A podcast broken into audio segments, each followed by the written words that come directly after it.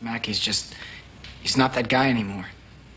I know he was your friend, and I'm sure he was the best, but now he's just a stone cold junkie. How could he do that to himself? Fear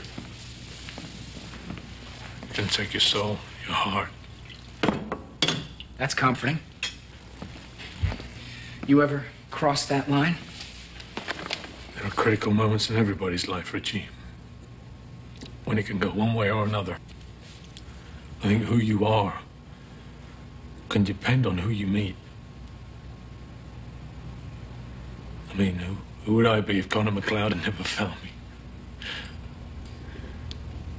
If I'd never met Fitzcan or Tessa or you? Well, I know who I'd be if I hadn't met you. I'd be dead. You think you can be that guy for Colin, too? Don't know. Maybe it's too late.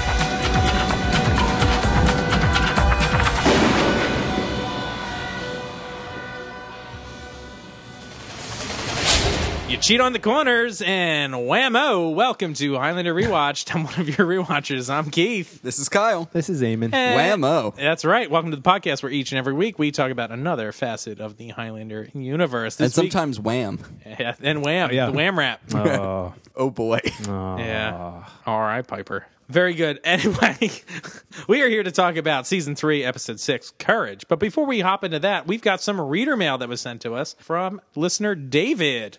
David G. Uh, he has a couple of questions slash comments. All right. So this is a mixture of questions and comments. Well, I think we What have kind time. of I un- think we have what- time for both. Okay, what kind of unholy hell beast is this? Oh, we're gonna see. What mixture of mad hubris and science created this question slash comment? What fury hath hell wrought? We're going to find out. Number one. In the last episode, how did Eamon forget Virginia Madsen was in Dune? So that was what episode was that? Maybe one of the, The- obviously one of Highlander the Two Another episodes. highlighter, two Yeah, episodes. okay. Hashtag team me. two. Um, Team Eamon.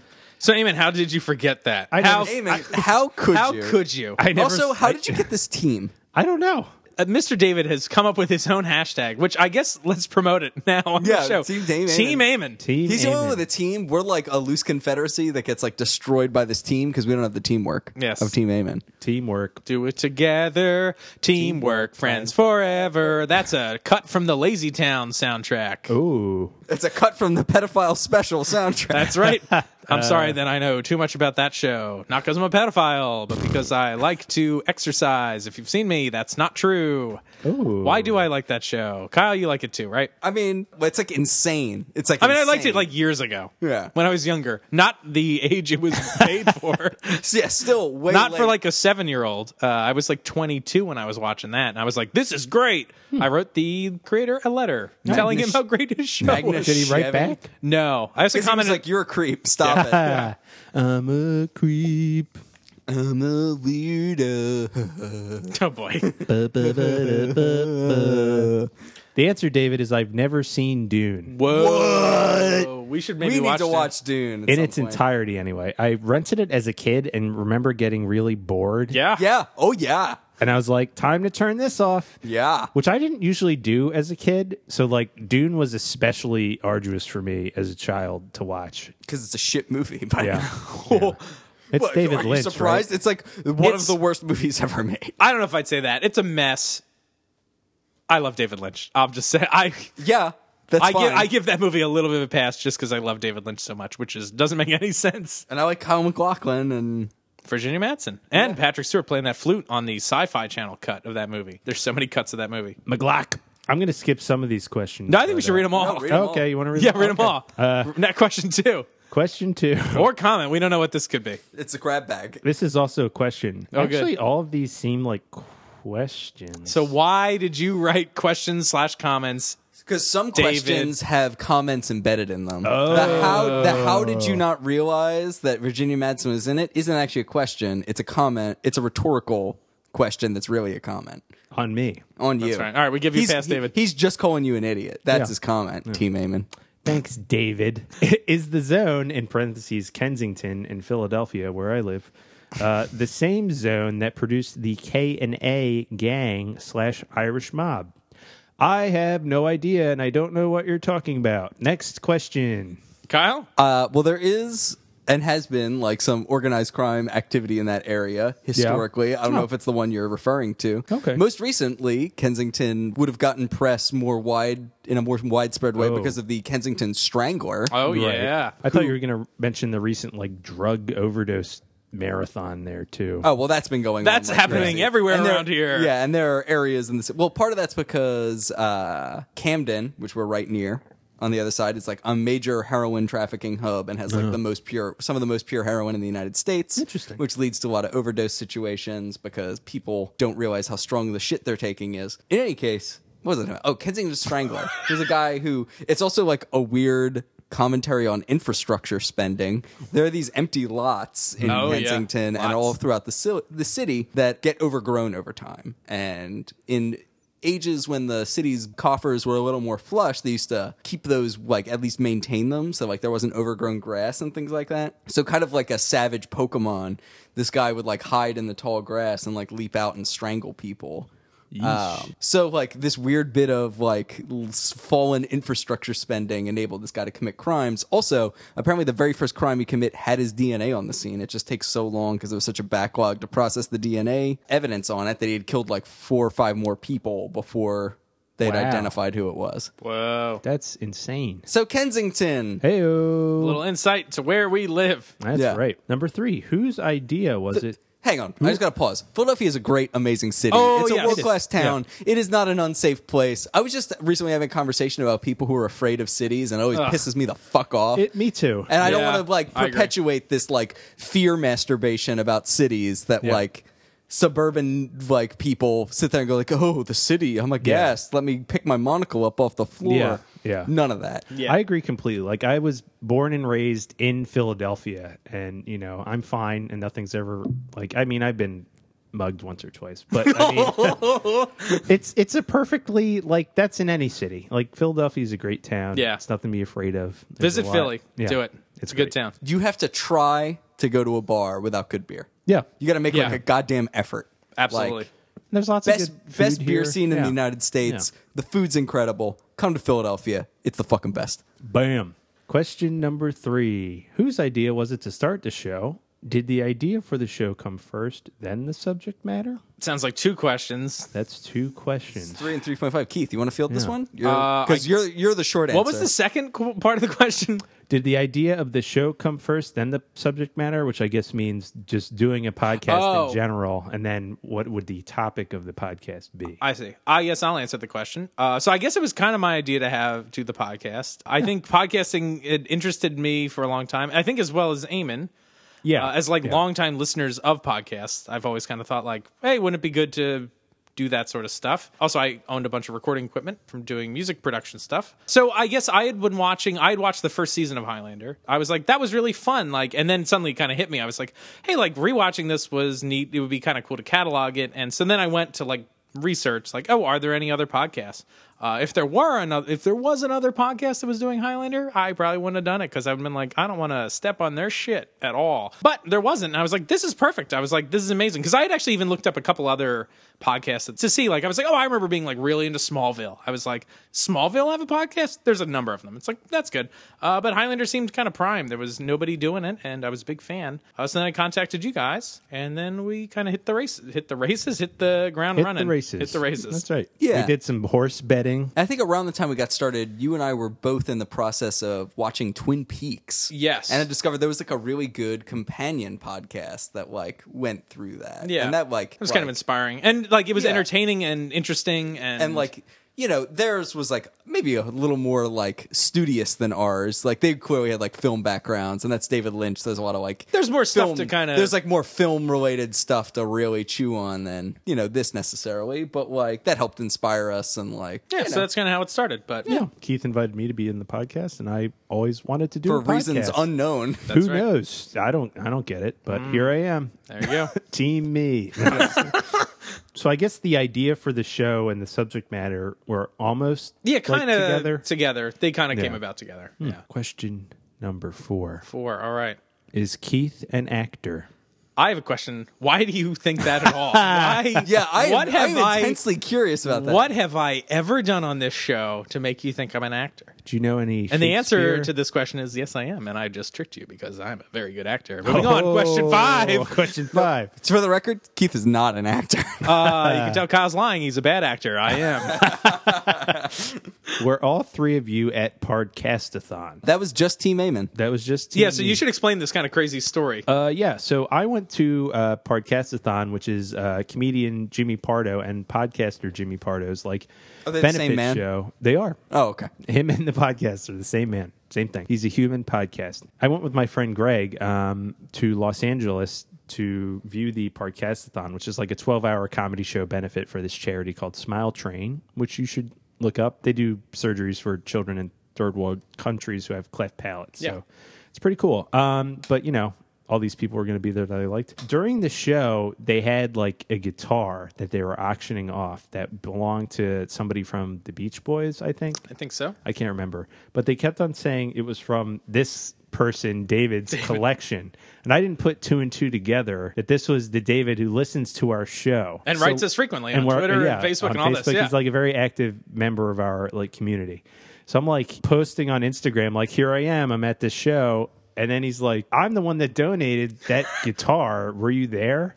And I was like, yeah. And it was just like It's crazy. Worlds a, a collide. nuts coincidence. Yeah. Like I was pretty blown away, but only I went. But good on you for donating the guitar. dude. Yeah. Making that money for those kids. Good job, David. Yes, good job. Uh, is that all the questions? There's one more. oh, one question. more. I'm sorry. And then there's a comment. Uh, question number six. Will your coverage of Endgame follow season six coverage or come before it? That's going to come after. It's- Wait, I'm sorry. maybe- What was the question again? I already blanked. Will your coverage of Endgame follow season six coverage or come before Our, it? our Oh, okay. end game coverage will be consistent with the trajectory of this show. Right. So Yeah. it will come after season six. Yeah. Originally, our initial plan originally was going to be that between every series was or season was going to be a movie. Mm-hmm. Uh, but that ends up kind of getting a little confusing because we end up getting to Highlander, Endgame, and The Source Right. before the season Right. series is done. And Stuff happens in Endgame that isn't Yeah. what makes sense chronologically. Yeah, I so get we're it. gonna hold off. So we're probably gonna do some other stuff on in in between. After we're done Highlander three, you know, there's the anime movie, which is you know uh, Right. probably can be tackled. There's also like just a bunch. There's a ton of other stuff. Uh, Yeah. So we'll do some other special things in between the seasons before we get to Endgame. But then I guess I don't know. It'll be Endgame and then The Source in a row. Who knows? Or Hmm. Endgame and The Raven. We haven't really talked about exactly how long this is gonna go. This sounds like a problem for us two years from now. yeah, exactly. We're we're gonna tackle that. But yes, Endgame is definitely coming after season six. And a problem for you, David. Yeah. Yeah, suck it. I'm just kidding. You're great. Thank you so much for all your support Yeah. and following us and stuff. But what was the comment? Uh, love the show. Keep the yeah. Mm. Ah, there it is. Spread the love. We love you too, David. Yes, thank you, David. You are always good at commenting and providing feedback. It's good. I, th- I think you might like Eamon more than we do.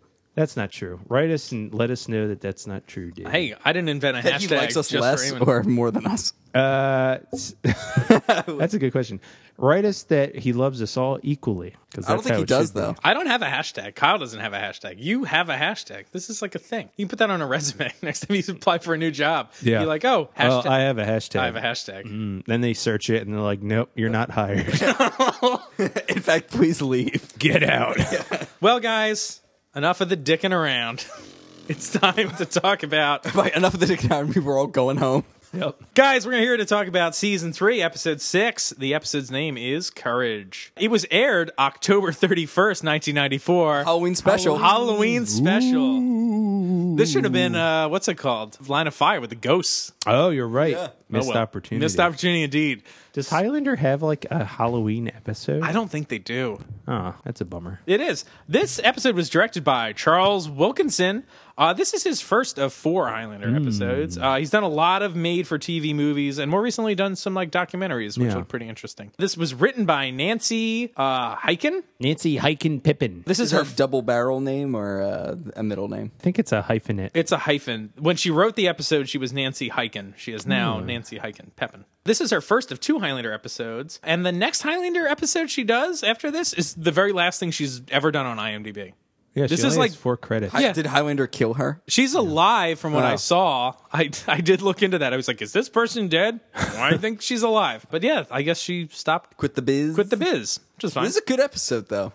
Yeah. yeah, Yeah. Uh, hopefully, the rest of her or the other episode she does is equally as good. we can all hope so. This episode guest stars John Piper Ferguson as Brian Cullen. Uh, this guy's been in a ton. He has 145 IMDb He's credits. like a real character. Damn. um, one of the biggest things I remember him from was he was Peter Hutter in The Adventures of Briscoe County Jr. Did wow. anyone see this show? Oh, Yes, he's amazing in it. I love the show, and he's kind of this like idiot thief character who right? also like will randomly like muse about modern like then modern art he like Yeah. has all these strong negative opinions on impressionism Wow. and like one of the gags he's like a proto version of kenny where like he'll die in a lot of episodes Right. and then just be like i was just lucky that that missed every vital organ There's, like always an explanation Is this for the- why he doesn't die The Bruce Campbell. Yes. show? yeah, it stars Bruce Campbell. It's like a mostly a cowboy show, but with like some sci-fi elements. it's like a permeating- modern uh like a wild wild west if anyone saw that when it was on Yeah. and not the movie well the movie's based on the original tv show but wild wild west was like a Oh, sci-fi yeah. Yeah. That's Western. a really good show. it's a great show and this is like an updated kind of version of that like it's got time travel in it it's got all sorts of you know there's an inventor socrates the inventor Socrates who was uh, Poole, who goes on to be in Boston Legal. He's in Boston Legal, and he's also one of the police officers in um, what's it called, The Big Lebowski. But he's great, in it. he's kind of like the their little I don't know Q kind of or no, he's just like their is he, he, no, he's not an in- he's not the inventor. The inventor is the original Gomez Adams, whose name is escaping Right. Oh. me. He's the crazy inventor. Socrates Poole is Frank like the Gorshin. No, not Frank Gorshin is the Riddler, Damn you it, son of a Who bitch. is it? Ah, it's Riddle killing me. me this. Damn it, hold on. Ah, what's his name? It's killing me. anyway. Socrates Poole is like the railroad guy. That's he's, he's right. A, he's like a go between between the railroad and he's like the suit. Bruce he's Campbell. like the yeah, the he's, he's the straight man. Yeah, he's the straight man. Anyway, it's a very good show. It only lasts one and a half seasons, uh, but you probably know the theme song because they play it every year, every four years at the Olympics. It's like the most American sounding theme Wait, song. Like really? if you I could- swear, like N- every- NBC is always playing the song for their Olympic coverage, and it's the Yeah. theme to Briscoe County. Well, it's Jr.. like if you could take the Great Plains and distill it into a song, like you would get this. It's like Wow. Western Migration, the song. It's like very uplifting and like go get 'em, America. yeah, Briscoe I'm gonna County check- Jr. Check it out; it's I'm gonna worth Check this out. It's good. It's good. Watch it. it. Yeah, I actually I was thinking about that uh, yesterday. I was like, oh, I was like, could Briscoe County ever have a podcast? No, because that was like way a niche show. yeah. It's such a niche show, and you'd only have like 13 episodes I or know. whatever. Oh man, it's good though. Probably closer to 20. But Uh, so anyway, this guy uh, who plays Brian Collins, he's in everything. If there's a TV show you like, he's been a guest star on it. probably. X Men: The Last Stand, my least favorite X Men movie. Oh, isn't he? 'cause oh, it's a dog shit movie. He's the dad in the car, right? I think isn't he like I don't remember. Brent who he Ratner? is, but Is he just Brent Ratner? he's Brett Ratner. Yeah. very good. yeah, like he like didn't want to actually show up to direct the movie, so he had an actor. He pretend hired to this be- actor pretend to be him. I could have done that. I'm an actor. Hmm. Um, Yeah, you're acting again. okay. Uh, this episode also guest stars Mark Atchison as Laszlo. This guy we've seen before. He Yeah. was one of the lynchers in Run Yeah. for Your Life. Yeah. Yep. Uh, I was like, where do I recognize this guy? But also, this guy's From in the a lynch lot mob? of shit. Yeah. yeah, Like, he's a very like striking face too. Like Yeah. he's like uh, When you can see it. yeah. yeah. He was in Because it's- Watchmen, directed by visionary director Zack Snyder. he did the voice of Unicron on some uh, more recent Transformers. oh, that's pretty cool. Yeah, sure. Is it? the follow up to Orson Welles? It's not. Yeah, you can't, you can't Mark follow up Orson Atchison Welles. reprises Orson Welles' Those famous were- role Yeah. as Unicron. Actually, I still cannot believe that was him in that stupid movie. By stupid movie, I love that movie, and it's so bad. It's a great movie. The Transformers That's cartoon bad. movie? Yeah, I Yeah. love that. I love the movie. soundtrack to Yeah. that movie. Because it's insane. The dare to be stupid, dare to be stupid. I meant the like the score, quote unquote, The score is amazing. by it's Vince like, DiCola. yeah, it's like Oh, an man. insane prog rock opera They performed that live like ten years ago at a mall. Apparently, at a mall. I think it was at a mall. Yeah. Wow. Yeah, he had like all this computers set up and keyboards, and he did like a live version of the Transformers score. It's awesome. All right, guys. Frolic and detour. the IMDb episode description, we love him. Immortal Brian Cullen, once Duncan's friend and the best swordsman in Europe, has lost his nerve for fighting and has turned to drugs and alcohol to cope with his problems. After he crashes his car into a bus while crashing chasing Rishi, Richie, sorry, Duncan attempts to help his old friend get his life together. Also, Duncan asks Anne to dinner after accidentally causing her to fall off her bike while he is jogging. You know, an IMDb description is about to take a wrong turn when it includes the word also. Yeah. Once they say the word also, you're like, they didn't have a way out, so they are just about to change direction. like some bullshit will follow. This still wasn't Also- awful though. This wasn't bad. Yeah. Maybe the better the episodes are, the better the IMDb descriptions. Hmm. Maybe. Maybe. I feel like there's probably examples to counter that. False favorite- Tessa. False, False test. Tessa.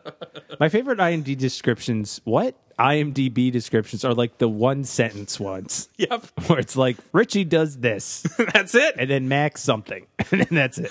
That Those are was the usually pretty good. vaguest sentence I've ever said in my life. Describing true- vague true- IMDb A sentences. true Yeah, that's IMDb true. episode Yeah. description. All right, guys. Amen. A walking IMDb description. That's right. Are we ready to jump into this episode? Let's do it. Let's get it. We So- at Joe's bar. That's We've right. only been talking for 40 minutes, so. So we're outside. We're at Joe's bar, and there's this biker dude looking guy. We find out later his name is Colin. We, it takes us a long time to find out like the identity of this guy. Keith, how do you take a shot?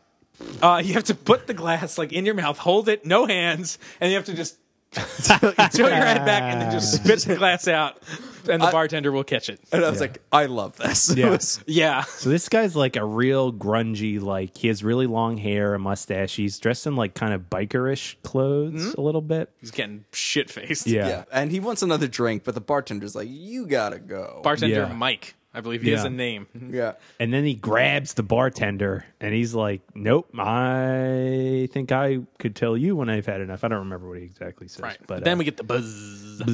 Another meditation on how the buzz works. Apparently, Richie has been in. He comes in from upstairs. Yeah. Wait, Richie- what? He was upstairs. Yeah. Yep. Yeah. I Richie didn't has realize. been in this bar the whole time. well, I thought the So in entrance was upstairs and he has to come down. No, that's that's actually right. You're right. No, yes, it's not right. No, I think you're right. Absolutely not. I We think have you're right. Seen Richie come in through the front There's door. two to that doors. bar. Yeah, because in I the- call bullshit. No, on the one with Amanda and Duncan, They they, also were come coming in upstairs. and they came down. I believe- Why, why are we assuming that they were? No, I they think- were outside. Why weren't they like on their way out? Oh my god! No, I this can't is, believe this is the most happening. heated conversation we've ever had on the show. I I really think You're making an the unfounded entrance- assumption.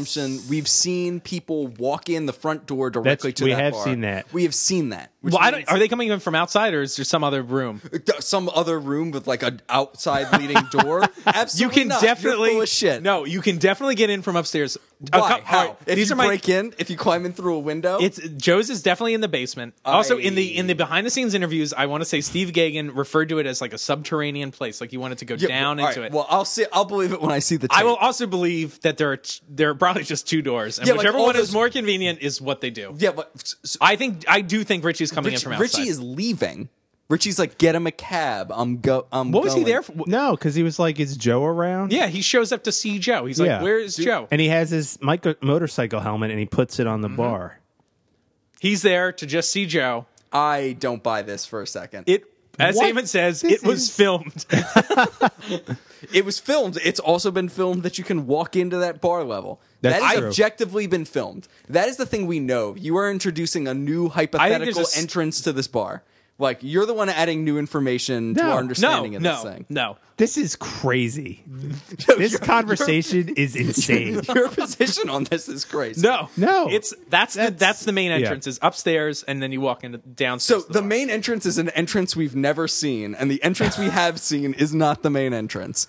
Just to make sure we're on the same page about what we think about this.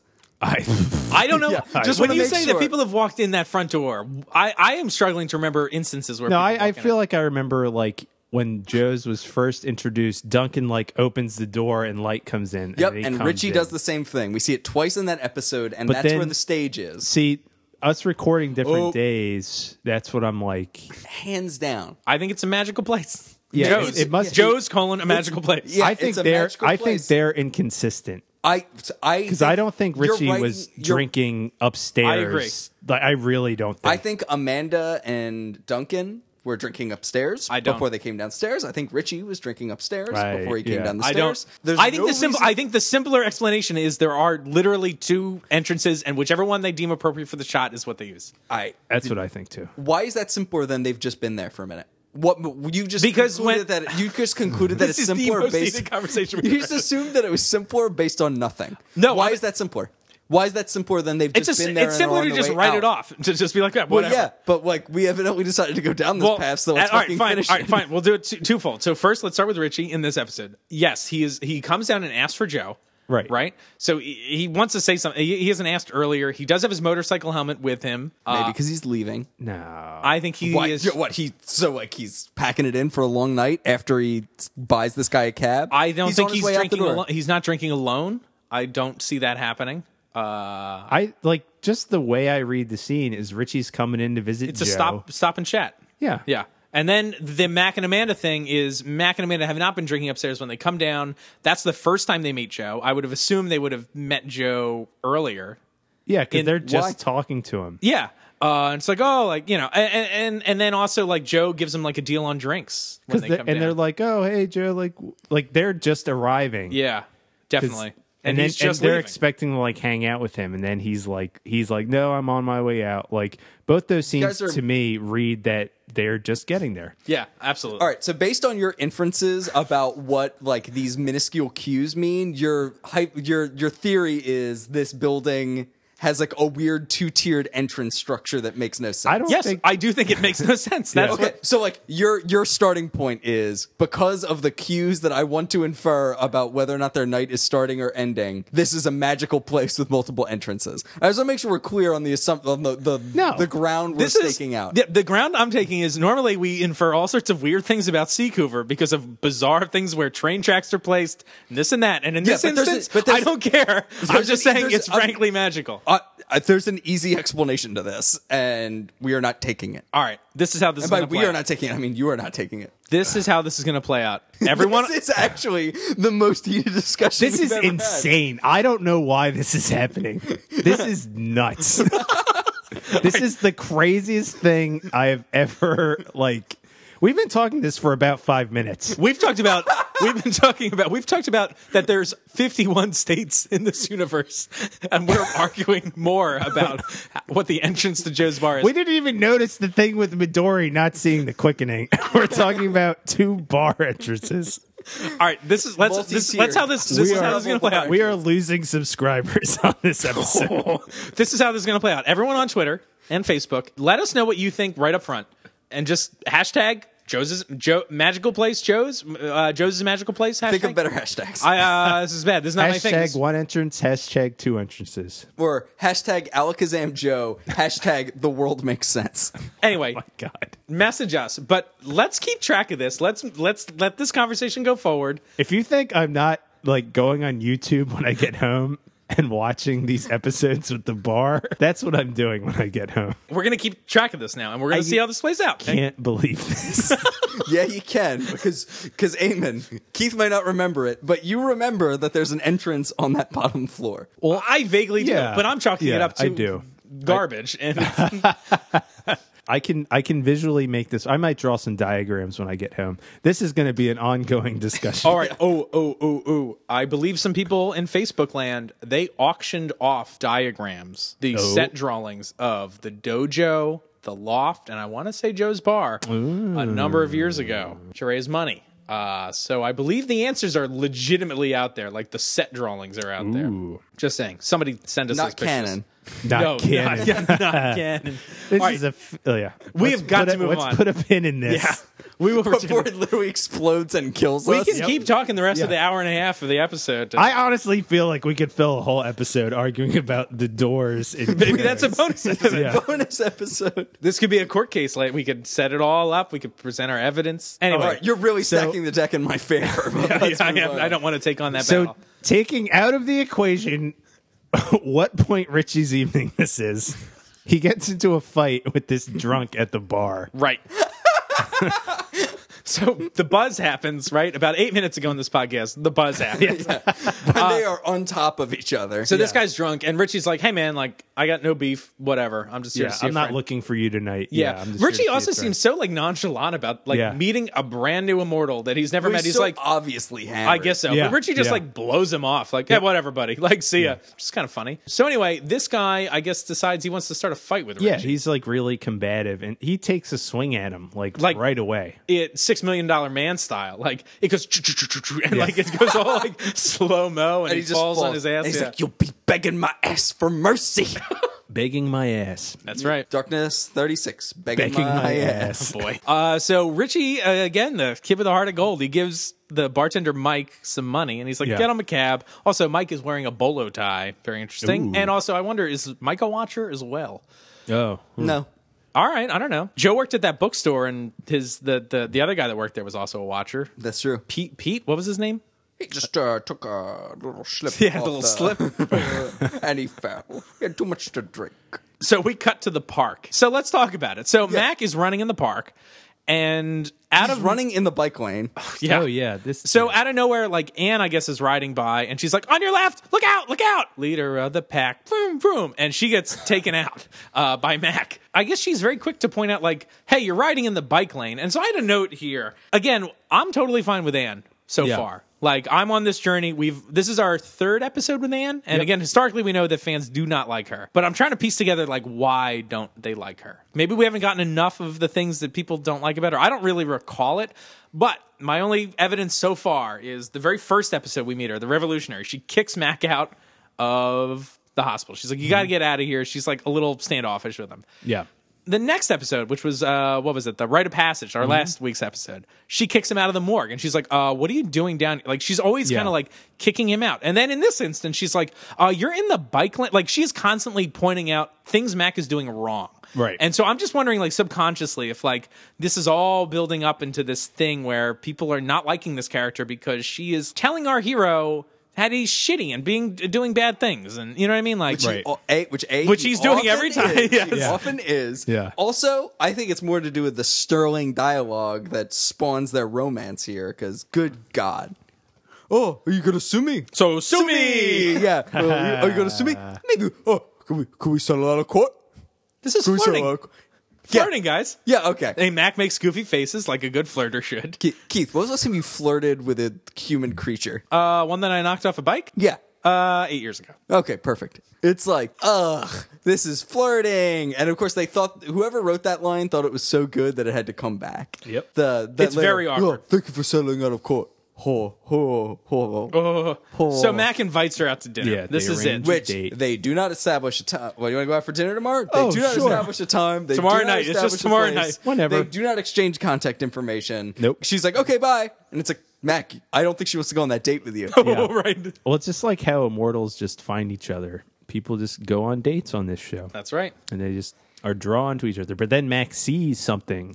she dropped her beeper. That's right. Beep bird. Because she's This- actually a Ribby drug Ribby. dealer on the side. Yeah. yeah. Yes. If we have any younger listeners, there used Yeah, to what be is a these beeper? things called pagers or beepers, which was like a little device. Like somebody would call a number, right? And then your It would tell you. pager You would, beep. call the beeper number. Yeah. Like think of it like a little cell phone. Like it would call you would call your number. And their number would show up on it, and then know you that- knew to call them back. Yeah. and that was pretty much it. Uh, But like they were notorious because like people would send like codes with them.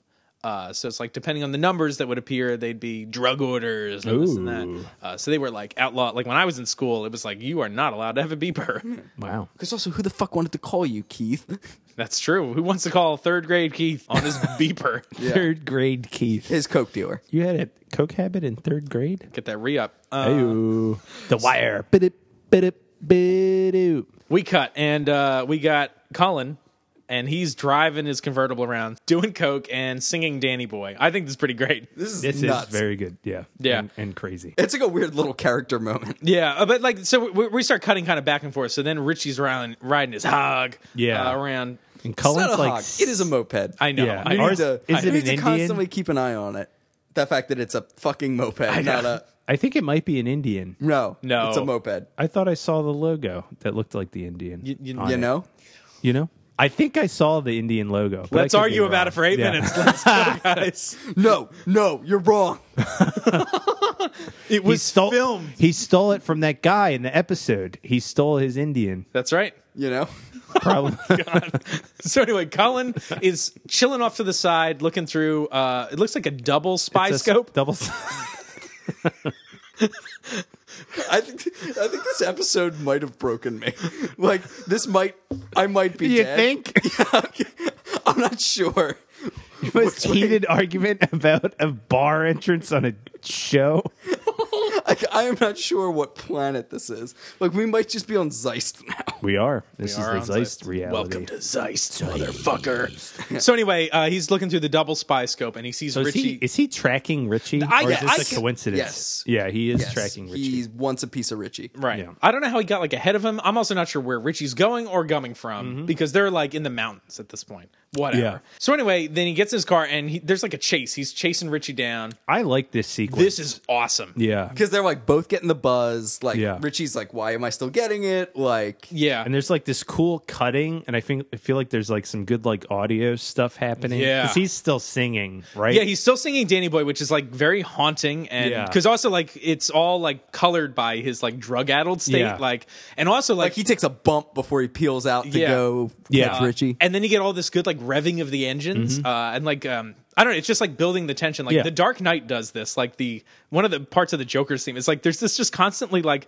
rising Oh yeah, like the score in that movie is constantly, constantly like, like, amping up amping and and that's amping what and like amping. Yeah. I, I think it's actually trying to mimic this sort of like engine thing it's like things are just getting like more and more heated and it's it's it's really effective this is a cool chase scene Yeah. My only complaint about this chase scene, he's singing Danny Boy. Eventually, like they're on like basically parallel highways that are at different heights on this mountain. He's still singing Danny Boy. At some point, Cullen will like drive down the mountain to get to the road where Richie is and try to hit him. He doesn't do it on the line in Danny Boy or down the mountainside. That I would- was expecting Oh, That's him to a good be like point. I was like down the mountainside's happening. He's like he's about to do it. He's gonna do it, and then he like finishes the line. That's out, funny. and they're like- missed opportunity, Highlander writers. yeah, Missed fucking opportunity, um, Nancy Heekin Pepin. we are so keyed up right now. I'm like stressed that's out. because we come on do another bump kyle Did she have the lyrics? Did she realize it was going to be filmed on a mountain? You really fucked the bed on this one. Fucked the bed? shit the bed. Shit the bed. That's not an expression. Yes, it Anyway. is. Yeah, it I is. say it all the time. Yeah, shit the I don't bed. know if it's it may or Shit may the not. bed is. Fuck the bed isn't. Oh, okay, yeah, you're right about that. Sorry, I'm gonna I'm gonna Nancy. pee while we all calm down for a second. i like this we gotta keep ramping it up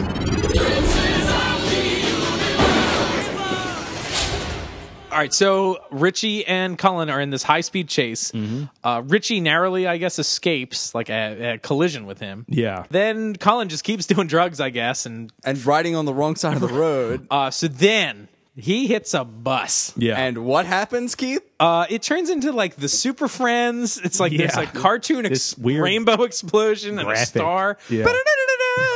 This is really Waddle at the Hall of Justice. Uh, so this like is the first time we've ever seen anything quite like this. Although it's like hinted at because in the Cross of Saint Antoine, we did get those cartoon sparkle effects.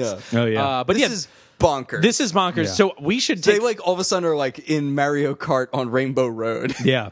Yeah. yeah, Yeah. Uh, so he I, got hit blue shelled. This bus is the blue shell. yeah, blue shell. Uh, so I'd like to play a clip from visual effects consultant shell. Hmm. Bob Pawanessa uh, about this sequence. a uh, visual effect when uh, Cullen is uh, commits suicide by hitting a, a bus head on, and Is that what I he's had doing? to uh, try to create something with a limited budget in uh, for our visual effects. What we did was I we we were trying to create something that created this this uh, impact and uh, a, a, a visual that would sort of uh, connect with this moment of death. And what ended up happening was because of our limited budget, we really couldn't do anything that was uh, really very spectacular. And what we were trying to achieve was something special, and what we ended up doing was something that I think a lot of people considered to be cheesy. But we were stuck with it, and we really couldn't do much more, and we had to live with it. And it looks like, as uh, you've seen uh, in the show, it looks like some kind of uh, funny rainbow effect, but uh, it didn't work, and I'm, you know, here to say now I'm sorry we did it. Oh my god! What was his name? That is visual effects consultant Bob Peonessa. Okay, Bob, listen up. Go easy on yourself a little bit, buddy. like, sure, this wasn't the greatest special effect of all time. Ease up a little bit. Give Bob some some appreciation See- if you're listening. Oh my god. I know. I can't believe there's a segment devoted on the DVD to apologizing for what amounts to a 0.5 second animation burst. Yeah. I appreciate his self reflectiveness in Yeah. that moment. He excoriates himself a little bit, but it's like shit, and he admits it. That's Yeah. fine. I mean, it's a TV show. You do what you can. I didn't mind it that much. I mean, I thought it was weird. I mean, I made It a was- note because it's it was notable. stupid. yeah, You But made it I was out because like- it's bad, and you should feel bad. But, but we like, move on. It doesn't Yeah. ruin the episode. Like this Yeah. is far less a crime than you know some really weird story choices Yeah. and like you know it's like whatever. This Yeah. is a fleeting moment that impacts literally nothing. Yeah, ease That, up he- on that was a yourself, lot Bob. of self flagellation, though. Yeah, yeah. It's like- he he seemed like really upset. Uh, so we cut to the ER, the hospital, and Anne's there. Or well, I guess the nurse who what's her name? Uh, Marcia. I believe is her name. Uh, she's like, it's a mess in there. Four critical, six serious, 17 minor, and one's already gone. So this bus accident is a goddamn mess. And again, Yeah. I assume there's only one hospital in Seacouver because Yeah. they are in what appears seemed to like be they were in the country. In the or country. something. Yeah. So who knows? But whatever. And Anne was late. Missed her pager. Was Anne's lateness because Duncan knocked into her a reason that somebody died? I Yes. bet Max. Mac has a lot of guilt. Yeah, he's got to carry with him forever and might cause their relationship to end. Because yeah, he could not just run after her and give her this pager when he saw it. Oh, That's another good point. Yeah. He does. Well, when he finds it, he's still in like his workout gear when he shows up to the hospital to give her back the pager. Oh, she thinks. Oh, so she's is she riding to the hospital? I don't think she's on her way to the hospital. I think she probably rides home, discover that somebody has called her at her home, Oh, and then goes, "Oh shit," and goes to the hospital. so Mac is being very I responsible. think Mac is being proactive. very There we go. good. All right, so not really I'm Mac's sorry, fault. Mac. Although it's still Mac's fault for riding running in the bike lane. He costs some lives. He did. Mac, you murderer. Shame on you, Mac. Shame, Shame on on Mac. I just- uh, so anyway, Mac gives her a pager This feels back. surreal. I feel like I still feel like I'm on another planet. We're on Zeist. the United States of Zeist. Priests. Priests. So Mac is watching uh, Anne, and I guess now i- in the last episode, Anne's all smitten with Mac because she sees how like kind he is Yeah. to help out his friend. And like how good she he is in a morgue. More great. Uh, in this episode, uh, the tables are turned, and Mac is kind of watching Anne, and he's like, "Oh, like she's really great with the kid," you know, like. Yeah. I guess he's kind of starting to be taken with her a little bit. Like, hey, she's kind of something special. She's kind of a badass. Yeah, yeah, Yeah. She's like she's all business, but she's also like can be tender with the, the little girl with the teddy bear. And Right. Like, like she's she's good at her job. Did anyone catch the, some of the acting in this scene? The extra acting? No. Oh, they're the extras in this scene. extracting? Yeah, uh, there's like some old nurse. This old nurse is like, "Get somebody to get somebody." Like she yells at somebody. Uh, then there's the best. that There's this patient who needs help in the hallway, and the doctor like flails at him. Oh, Like, I he's did like, see that. I need Yeah. help. Nope. And the doctor's like, "I'm sorry. I'm sorry. I must be on my way." And the doctor just kind of paces around. Uh, there's a lot of like, especially that doctor, kind of just pacing back and forth. Trying to look chaotic. It's really good. I'm sorry. I'm sorry. I must be on my way. Uh, but Colin is brought in, and one of the nurses is like, "There's nothing left to do for this guy or whatever. He's already toast. He's toast, toast with the most." But then Mac gets the buzz, and Yeah. Cullen wakes up. So I have a buzz question here. We've had like three for three buzz questions. Yeah. I, I, the whole thing's a buzz meditation. Uh, this is our buzz trilogy. Uh, so I was kind of curious: Does the buzz not work if you're dead? Yeah, I my notes say the buzz. He doesn't get the buzz because he doesn't move. As far as I know, Cullen doesn't move. Yeah. Yeah. It's only when Cullen wakes up that Matt gets the buzz. Yeah. Right. So I think that like when he's in that s- like temporary like torpor of being dead, buzzless. Yeah. Buzzless. Buzzlet. so Cullen kind of like rolls off the gurney and hides, and Mac is like trying to find out whose buzz this is. This is like kind of a tense scene because like Yeah, with a weird POV shot to make Yeah. it both more tense and more confusing. Yeah, yeah. Like Cullen hides in this room and like hides behind like a cart or something. POV shots. How often are they ever good? Not, often. Yeah. Yeah, just because you know, Revolutionary had those POV shots, which were terrible. These Yeah. POV shots are weird. Like, Yeah, just- I'm never a fan. You just got to stay away from them. just a, like a note about this buzz thing like i really like the concept and they don't do it much in this show like where you don't know who the immortal is i think that's a great concept for this mythology in general is that like Yeah. you get the buzz and don't know who it is like Right. and that it's like you know like if you're in a crowded city street or like you've got to look like who knows who this person could be i think that's really neat That's Yeah, like something- any one of these people could house you. Mm-hmm. Yeah, that's something I wish like the series and the movies would kind of take more advantage of is like the tenseness of this, where like, uh oh, I'm getting this alarm that somebody's around here and could be trying to kill me right now, and I have no idea who it is or where Yeah. they are or like like. And I got that a little bit from this scene from Cullen, where he's just kind of like, shit, like I don't have my sword.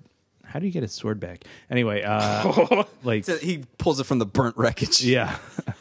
he's just like, I'm like injured here. Like, I, I'm like, what am I going to do? And he's just like hiding. Like, Mm-hmm. Yeah. I, I thought that was cool. Yeah, I like that element of it. So Mac ends up coming on in to like where Cullen's hiding, and he get I guess he helps him get some clothes, and or he gives him his Well, coat. they or know whatever. each other. Yeah. So oh Yeah. yeah, so they're friends. It turns Yeah. out. Yeah. Uh, And they so were- then Cullen's they like, oh hug it yeah, some out. jerk was on the wrong side of the road, and that's how this whole accident kind of Yeah. shook out. Oh, Untrue. Right. And Duncan's kind of like, Are you okay? Like, yeah. you look a little weird. Right, and Cullen just kind of chalks it up to like, well, I was just in a horrible accident. I'm Yeah. like, so, of course, he shaking. looks weird. Yeah. So then we get a flashback to Switzerland, 1810. With a great cut between he's looking at the spokes of a wheelchair that are that's going by, and that becomes the spokes of a wagon re- wheel as they're going forward. Uh, and then we get a rousing game of I Spy. Yeah, the drunken game of I Spy. Uh, so I spy with my little eye something that starts with A. Asshole, is it you? Whoa! Boom! yes, you're welcome. I'll be here for the next few hours. Jesus. Anyway, Colin Sorry. answers Alps. Apparently, that's not the right answer. Will we ever know what Duncan was thinking of? Wait, what No. was it? I don't know. Uh, that was that was my very first note. What could it be? I don't know. Did Duncan have an apple? Maybe. Nope. I think Because he s- wasn't looking There's at Appleus. it. Yeah. I know- Appleless. I know Eamon mostly you haven't seen this in quite a while and not all of it, but season four, get ready, you find out. There's a spoiler. Yeah, they- really? yeah, in season four they he reveal- reveals yeah. it? Do you remember that game I played with Brian Cullen? Oh, just- I spy with my little eye. Something begins with A. It was an abacus. I had it in my pocket. but then You he couldn't see it because Yeah. he wasn't spying it. looked- the game was wrong. I'm Anyway. guessing it was alcohol. Oh, Oh, because then they start drinking. I think Kyle wins. There it is. I thought about that too long. Go ahead. I didn't think about it at all. I don't know what that says about my I thought spy process. with my little eye. But kind of like you don't think about the entrance to the bar. It's all right. Uh, oh boy, this got real. So this is very funny. They're kind of ragging on the Swiss. Uh, Colin is. He's like, oh, they're so boring. Like, what's around here? Just mountains and trees. trees. There's also a line where he's like, "What do they make here?" And Duncan says, "Cuckoo clock," which is a line I think.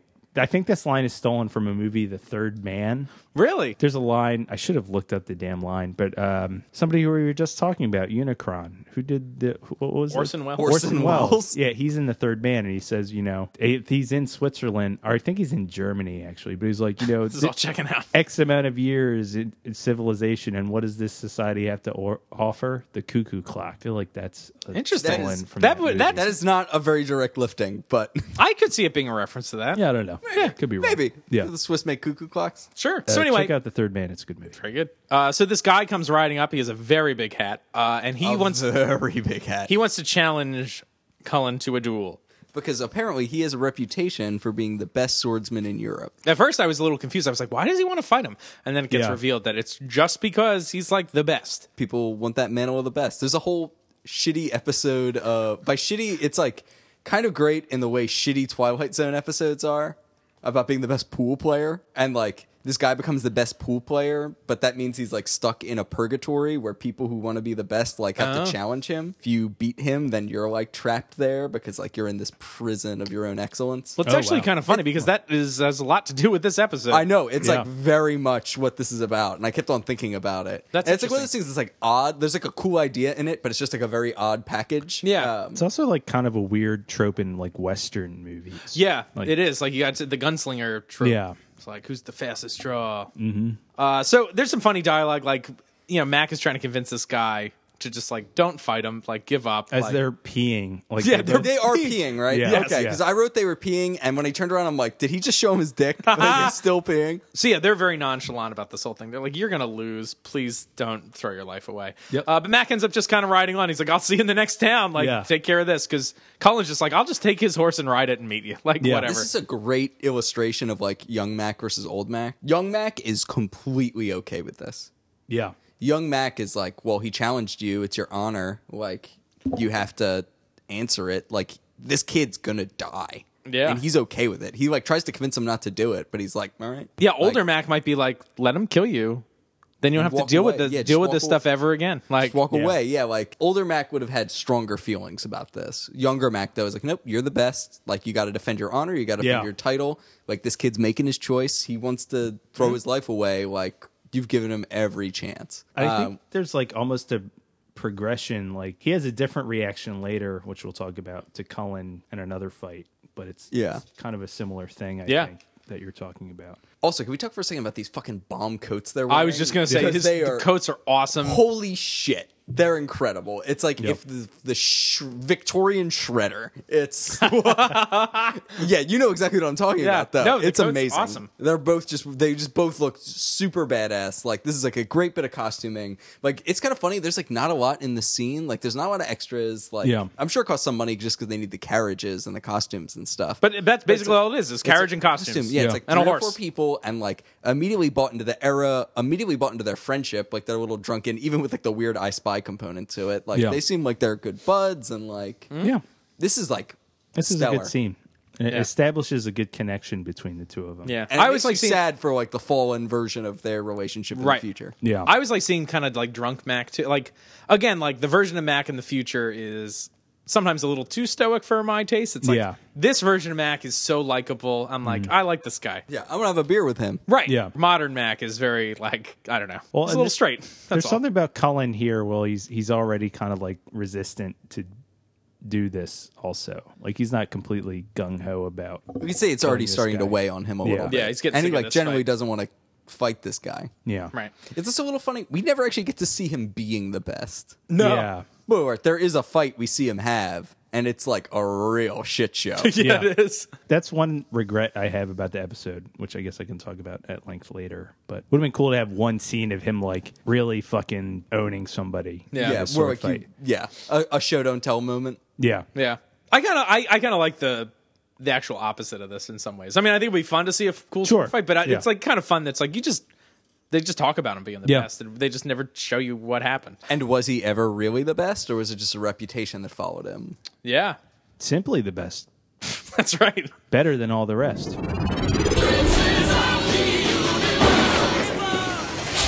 Keith. I am a diehard Highlander fan. I love Highlander so much, and I am a huge fan of this podcast de facto because I'm a member of it. How can I show my support and get some really sh- cool shit in the process?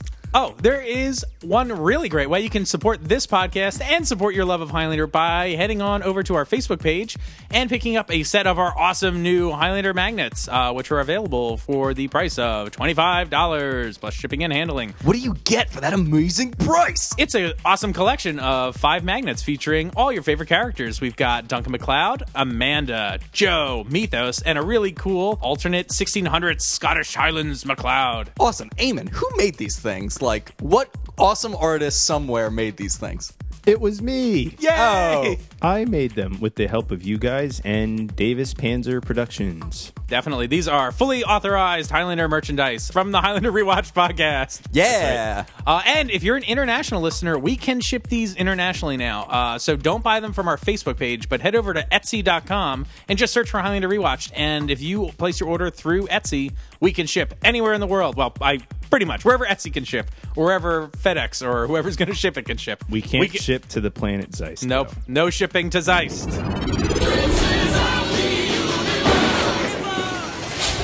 Uh, so we cut to the dojo, and there's like kind of a, a good cut between, like it's like just buttoning his shirt, right? Mm-hmm. Which I, I don't know, it's effective. Anyway, Colin says he's like looking for a guy. That's why he's around these parts, which is kind of weird. Like that, it still doesn't explain why he's in Seacouver, really, because he Well, he ended up means at Joe- Richie. Well, yeah, he does mean Richie, but that's like not why he's around. Right.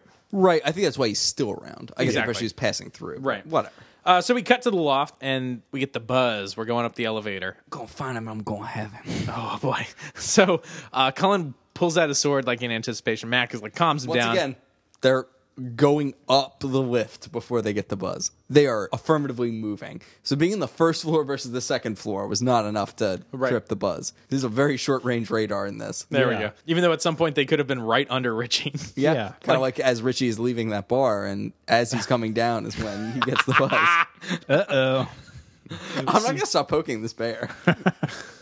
Uh, so anyway, uh, this is very kind of funny and tense. Cullen gets to the top and realizes it's Richie. Well, Richie's like, "Oh, Mac, you're never gonna believe it. There's this like asshole Yeah. who like tried to run me off the road. He's a piece of shit."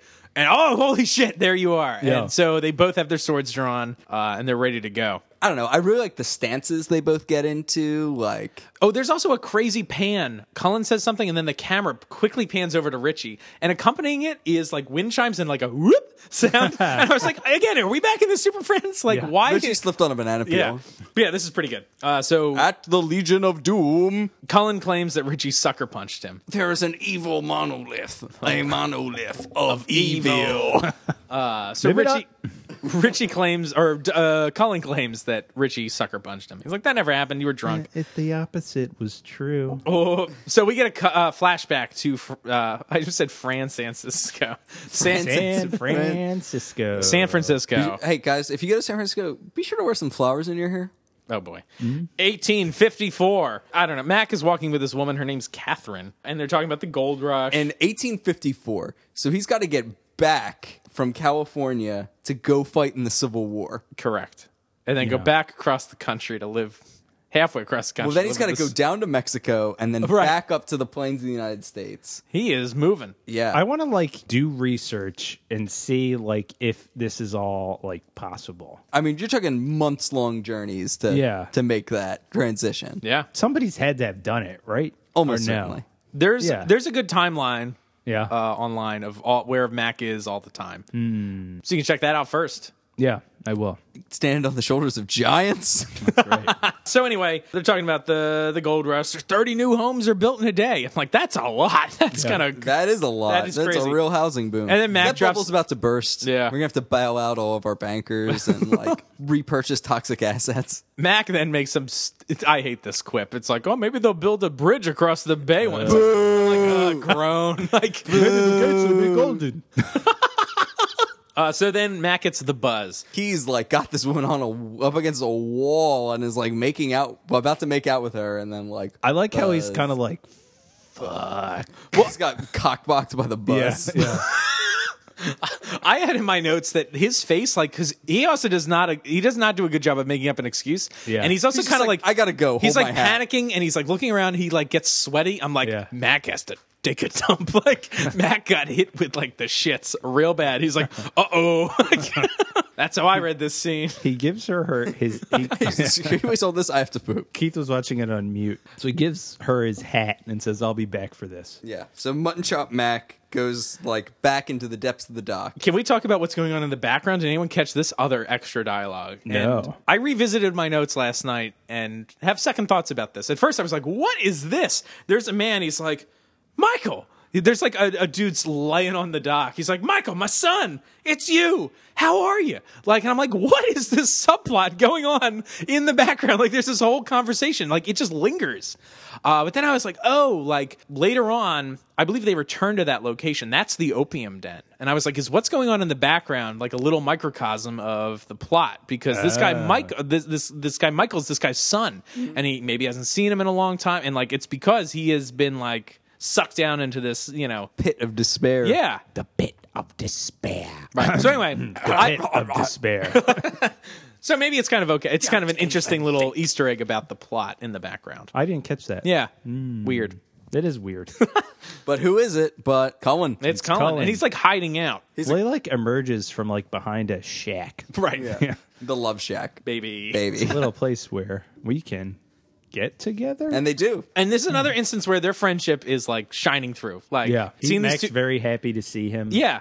Uh, this is all really great. Cullen's like, let's go get a drink, and it becomes slightly more ominous. Like, like it's like, oh, like let's go get a drink, and then like he keeps insisting, like we have to go, like, Mm-hmm. uh, and it's because he's being, I guess, followed by the immortal Zaz. Zol- Zoltan Laszlo. Yes. This is my favorite Dirt. name ever. Zoltan Laszlo. Yeah. Dirt immortal. Yeah. he's covered in dirt, right? Yeah, he's filthy.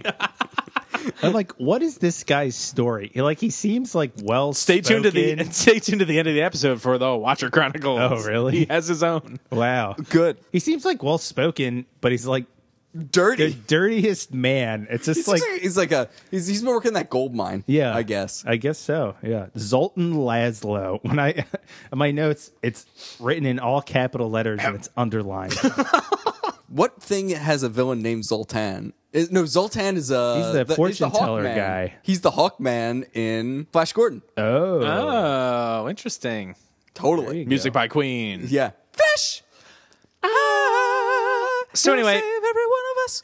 this guy wants to challenge Cullen, and Mac is like, "Of course, Cullen will fight you." And he turns around. and It's very funny because Cullen is fucking He's just bailed. pieced. He's ghosted. Uh, so then Mac pulls out his sword. He's like, "Well, you know, are you here for me or whatever?" And this guy's totally chill he's, about he's it. like, "Who are you?" And he's like, Yeah. "I'm Duck McCloud of the Clan McCloud, and I fight when I'm challenged." but this guy doesn't want anything to do with Mac Yeah. because. But also, like, I mean, I guess this guy has a sense of honor. Like he has no beef with Mac, but at the Yeah. same time, he has no beef with Cullen. He's also coming after Cullen only because he's the best. yeah.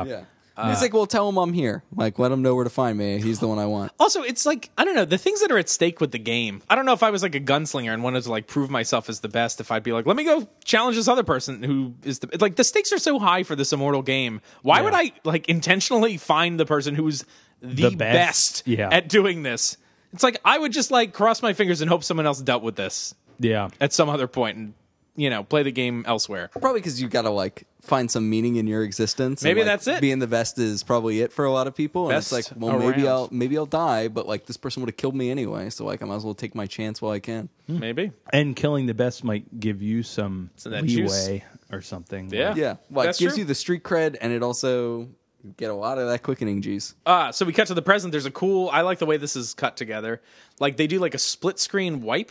Uh, but like the sword is the thing that does the wipe. Hmm. It's neat. I don't know. So Cullen tells Richie the only reason he's alive is because he's Mac's friend. These guys are really ready to go at it. He's like, "You're only gonna last ten seconds against me." And he's like, I guess I better find a hotel. Yeah, and, and he's he, like, leaves. He laughs. He Yeah. like, uh, like laughs about it. He's like, "I'm out of here." But his, like his performance is just really good. He's like, fucking a pro. Yeah. this guy's This is one of the best guest stars we've seen so far. I think, Yeah. right? absolutely. Yeah, this And, guy's like, good. He just sells this character. Like this is a real character. Mm-hmm. Like I could picture him like in the real world. He's just like like I've met guys like this. Like he has this whole like attitude like completely down. yeah. Really good. Mac pours himself a drink during all this. I, I just want to point this out now. We're going to see a lot of pouring drinks. Like, it seems like everyone's an alcoholic. like, we saw this in The Revolutionary. It's like, oh, let's pour some drinks. We see it in this episode. Like, every episode, they are going into that liquor cabinet to pour drinks. And it's because the writers were like, we need something for them to do instead of just standing and talking at each other.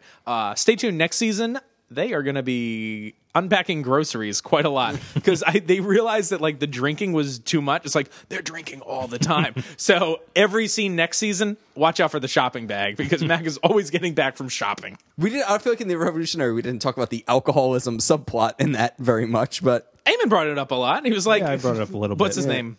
Carrot? Carrot. Carrot. Carrot. He's drinking constantly. Yeah.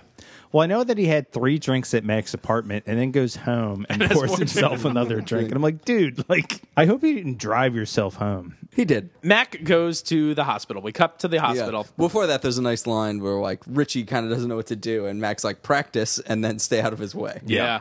Yeah. Mm. Yeah. Mac obviously does not think Richie is up to the task. And let's be honest, Thoughts on- he I've- is it. No, I have thoughts on that. Actually, that's how I wanted this episode to end. I did not want Mac to fight him. I think Oh. it should have been a confrontation between Richie, the fallen version of him. Like, yeah, like Mac has this vi- has built up a vision of this guy as the best because that's the guy he remembers, but he's obviously not that guy. He's like always in an altered state. Like, I feel like this would have been a good opponent for Richie. Yeah, Mm-hmm. and then 'cause like he's not the best anymore. and it's a i found it i would think it would have been a more interesting tension also like then how does mac have to feel about richie because like richie's the one who Right. Well, yeah, Took out because his friend. Mac feels like Mac knew a different person. Richie only knows this version of the person. and Yeah. then that takes away the fact that like at some point cohen turns on mac and Yeah. he wouldn't have had to do that Right. like Right. he wouldn't have had to like had this complete turnaround Yeah, I'm kind of curious how this episode evolved because I feel like structurally there's some weird stuff. Like Richie, He disappears. he just- disappears. he yeah, fades exactly. into Like this black, episode yeah. starts with a confrontation with Richie, and it's like, here we go. This is this is the episode. I'm ready for it. Like you said. Yeah. and that dissolves very quickly, and it's like, oh, now Richie uh, Richie does nothing in this episode. Also- and this Like- tension when they encounter each other is great I'm like, Yeah. Mm-hmm. oh like mac's in a real hard spot here Also, the confrontation they have at the end of the episode, which I think is great, could have been with Richie. yeah. He very could have little taken, would have had to have yeah, changed for Yeah. it to have gone Other that than way. just the emotional thing of Yeah. Duncan having to deal Like with his Ice, his friends. friend. Yeah. we'll get back to it Absolutely. So anyway, Max at the hospital, and he's there. I guess he's decided to meet Anne for breakfast. He's like, "Let me take you out to breakfast." I had a thought here. Uh, Cullen has disappeared. the The perpetrator of this horrible accident has disappeared. So we've had two people in the past two episodes disappear from the morgue. Yeah. Well, at least this was in a state of like utter chaos. Like, True. I They might guess. not have even been like checked in or registered Right. yet. Like they might Yeah. not have even known. Who I he guess was. actually, and Cullen makes a comment about that. He's like, "We got to go before they start counting bodies Yeah. or whatever." But it is kind of funny. Like But bodies have Mac's been disappeared. present both times Yeah. that a body has disappeared. and so is the Anne. Like what is necrophiliac. like Yeah. Anne Yeah. must have to answer to, answer to the hospital board at some Yeah. point for the lawsuit. Oh, also the lawsuit that is clearly being brought by Craig. Oh yeah. Right? Craig That hospital go- is getting the Craig's shit going sued. to town. Oh yeah, yeah, yeah, yeah. yeah. Was there a separate conversation where Matt convinces Craig not to sue the hospital? Uh, it's just gonna make. It's just gonna drag out the pain, man. It's just gonna drag out the pain. Uh, so anyway, this hospital has. so they decide to go out to breakfast, which is nice. So they go to this like waterside cafe. Uh, this is also they're at the geodesic dome that we've seen many, many times. That's where we are. Oh, the science center. Science Center, yeah. Uh, Where he kills Andrew Ballin. Yeah, ballin. So this is kind of nice. Anne's talking about like the fragility of life and this and that. It's like okay, Doug is like, whatever. I'm immortal. Uh, so then we get a flashback to San Francisco again in an opium den. Yeah, it's somewhere along those. She volunteers that the driver of the car. Right. They found amphetamines in the car. So like, fuck that guy. Yeah. Mac's like, uh, oh, Yeah. Right. He's like, "Hmm, it's a story is shaping up. Mm-hmm. this is an awesome scene. Yes. Also, like, and another just like killer performance yeah, from this guy. Yeah. Yeah. Like he's in an opium den. Like Matt comes to visit him, and he's like searching for him, looking through all these different guys, and he finds him. And you know, Cullen's like high as a kite, and he's uh, offering Mac the pipe, and he's saying, "Sleep the sleep of angels, McLeod." Mac's kind of like, you know, what are you doing here? And also the other thing, which is to Kyle's point, is he's like, you ran away from that fight, and I'm like, really? That's a stance I feel like current Mac wouldn't have. Like, I don't know if he'd think running away from a fight is necessarily a wrong thing to do. No, but it's like you ran away from the fight and left me there. Like That's a I different- was yeah, gonna have yeah, to right. deal with that. And this guy ended up being kind of chill about it, surprisingly. Like initially I thought like, oh, like Mac that- that would've took- been a had good- to kill that guy Yeah. because That would have been a nice like seed to plant early on. Like this guy put Mac's life in danger because of his own actions. Yeah. So Well- Mac had to face this guy. I also took it that Cullen had enough faith in Mac, although he didn't know Mac was going to be there. But he was like, "Oh, Mac can handle this guy." well, that's what he claims. It's like that was my gift to you. And Yeah. it's like what? Yeah, yeah, So, yeah, So there's a this is yeah, rough. there's a few things going on here. I didn't This pick is a up good on scene. that before, but this is Yeah. great. Very good. And his like he really sells it. Yeah. Like, Oh, and he talks about why he does the drugs. This is why we get where we get his explanation. here. Yeah. He's like, I gotta like escape pain, and he's like, you don't ever want to be the best at anything. He's like, they just keep coming and Yeah. coming for me. yeah. So like, Cullen's afraid. He's Yeah. Mm-hmm. like afraid to exist, basically. So after this, we cut to uh, the present. We're in a ware, like an abandoned warehousey place, and Colin is snorting a bunch of cocaine and meeting with this drug dealer. Scene. Yeah. this How is he doing the coke, Keith? How's he like? How does he physically get the coke into his body? Uh, he takes fistfuls of it and shoves it up his nose. Like, literally, like that is not a joke. Like he literally just is like, Yeah, his like face Like- is covered in it. yeah. Like, in other scenes where we see him doing coke, he just takes like his little finger and he's yeah, just he's like, doing the gumming. he's like, just taking a little sniffle, just a little sniffle of the coke, and now he's just like, just like you might as well just Pac Man this. yeah, it's nuts. And the guy's like, "Hey, uh, you know, you're coming one of my best customers. I'd hate to see you croak." I have a good constitution. or what it's does Uh, he high, say? high threshold. yeah, high Uh, threshold. immortal question: Can immortals get addicted? Yeah, he clearly. Yes. well, obviously in this episode, this answer show is- does all sorts of things. We're like, yeah, can't do that. Do we You can't think? have a Super Friends power rainbow. Do we think this checks out? Immortals getting addicted, I think so. or since it's a, I mean, we had this. This is a very similar question to the alcohol thing, Yeah. like or drugs or to, like. Does this get flushed out? Like, is he dependent on this? I guess it makes sense that you could be. This guy is definitely addicted. Yeah. Like, definitely. Like, there's a different could and should question, Right. but like, this episode seems to answer Yeah. the question, yeah. Obviously, I'm not. I'm not asking this question being like, I don't think he's really addicted. he can quit anytime. Immortality is just a, the excuse. I can win anytime I want. Like Michelle. This is another weird thread where the episode before she was like, I could do any drug I want. And Now then we this guy- see it. And then we Yeah. see it, and Yeah. it's not pretty. Uh, so out of nowhere, these like police officers bust in, There were cops. only two of them. Two cops bust in. and they're Yeah. not like at first in my Why? notes I wrote like some DEA guys come in. Nope. nope, they are police They are officers. cops. They're just Yeah. cops. Uh, but whatever. and they just say, assume the position.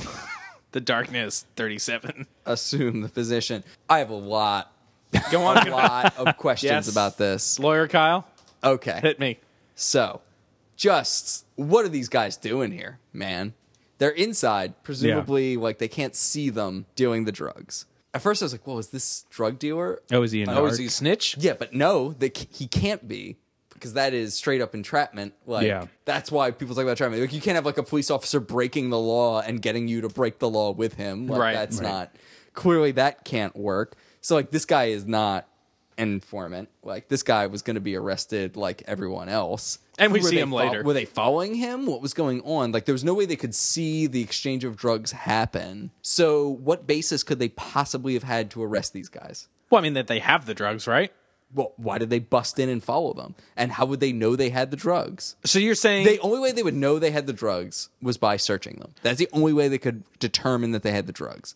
But they need probable cause and all these different things to search them. So where did that Well, come is, from? is this like an ab- don't you only need probable cause to like enter someone's property? So like this isn't their property. So I mean, perhaps it's trespassing. so they're arresting them for trespassing? That's our theory about what's going on here? I don't know. Maybe, maybe like somebody crazy. Maybe somebody like saw them go into this abandoned building and called the cops and were like, somebody, blah, blah, blah." Somebody trespassed. Right, and, And then then they, they, showed like- up to investigate with their guns drawn. Their guns drawn. Like they're clearly showing up to bust a drug ring. That's Yeah. clearly what they are doing. But then why are there only two of them? yeah, they're Like, two on two, not Yeah. good odds for the oh, cops. there are two drug guys, so just in two cops, you'll be fine. yeah. I have six bullets in my gun. It's perfect. There we go.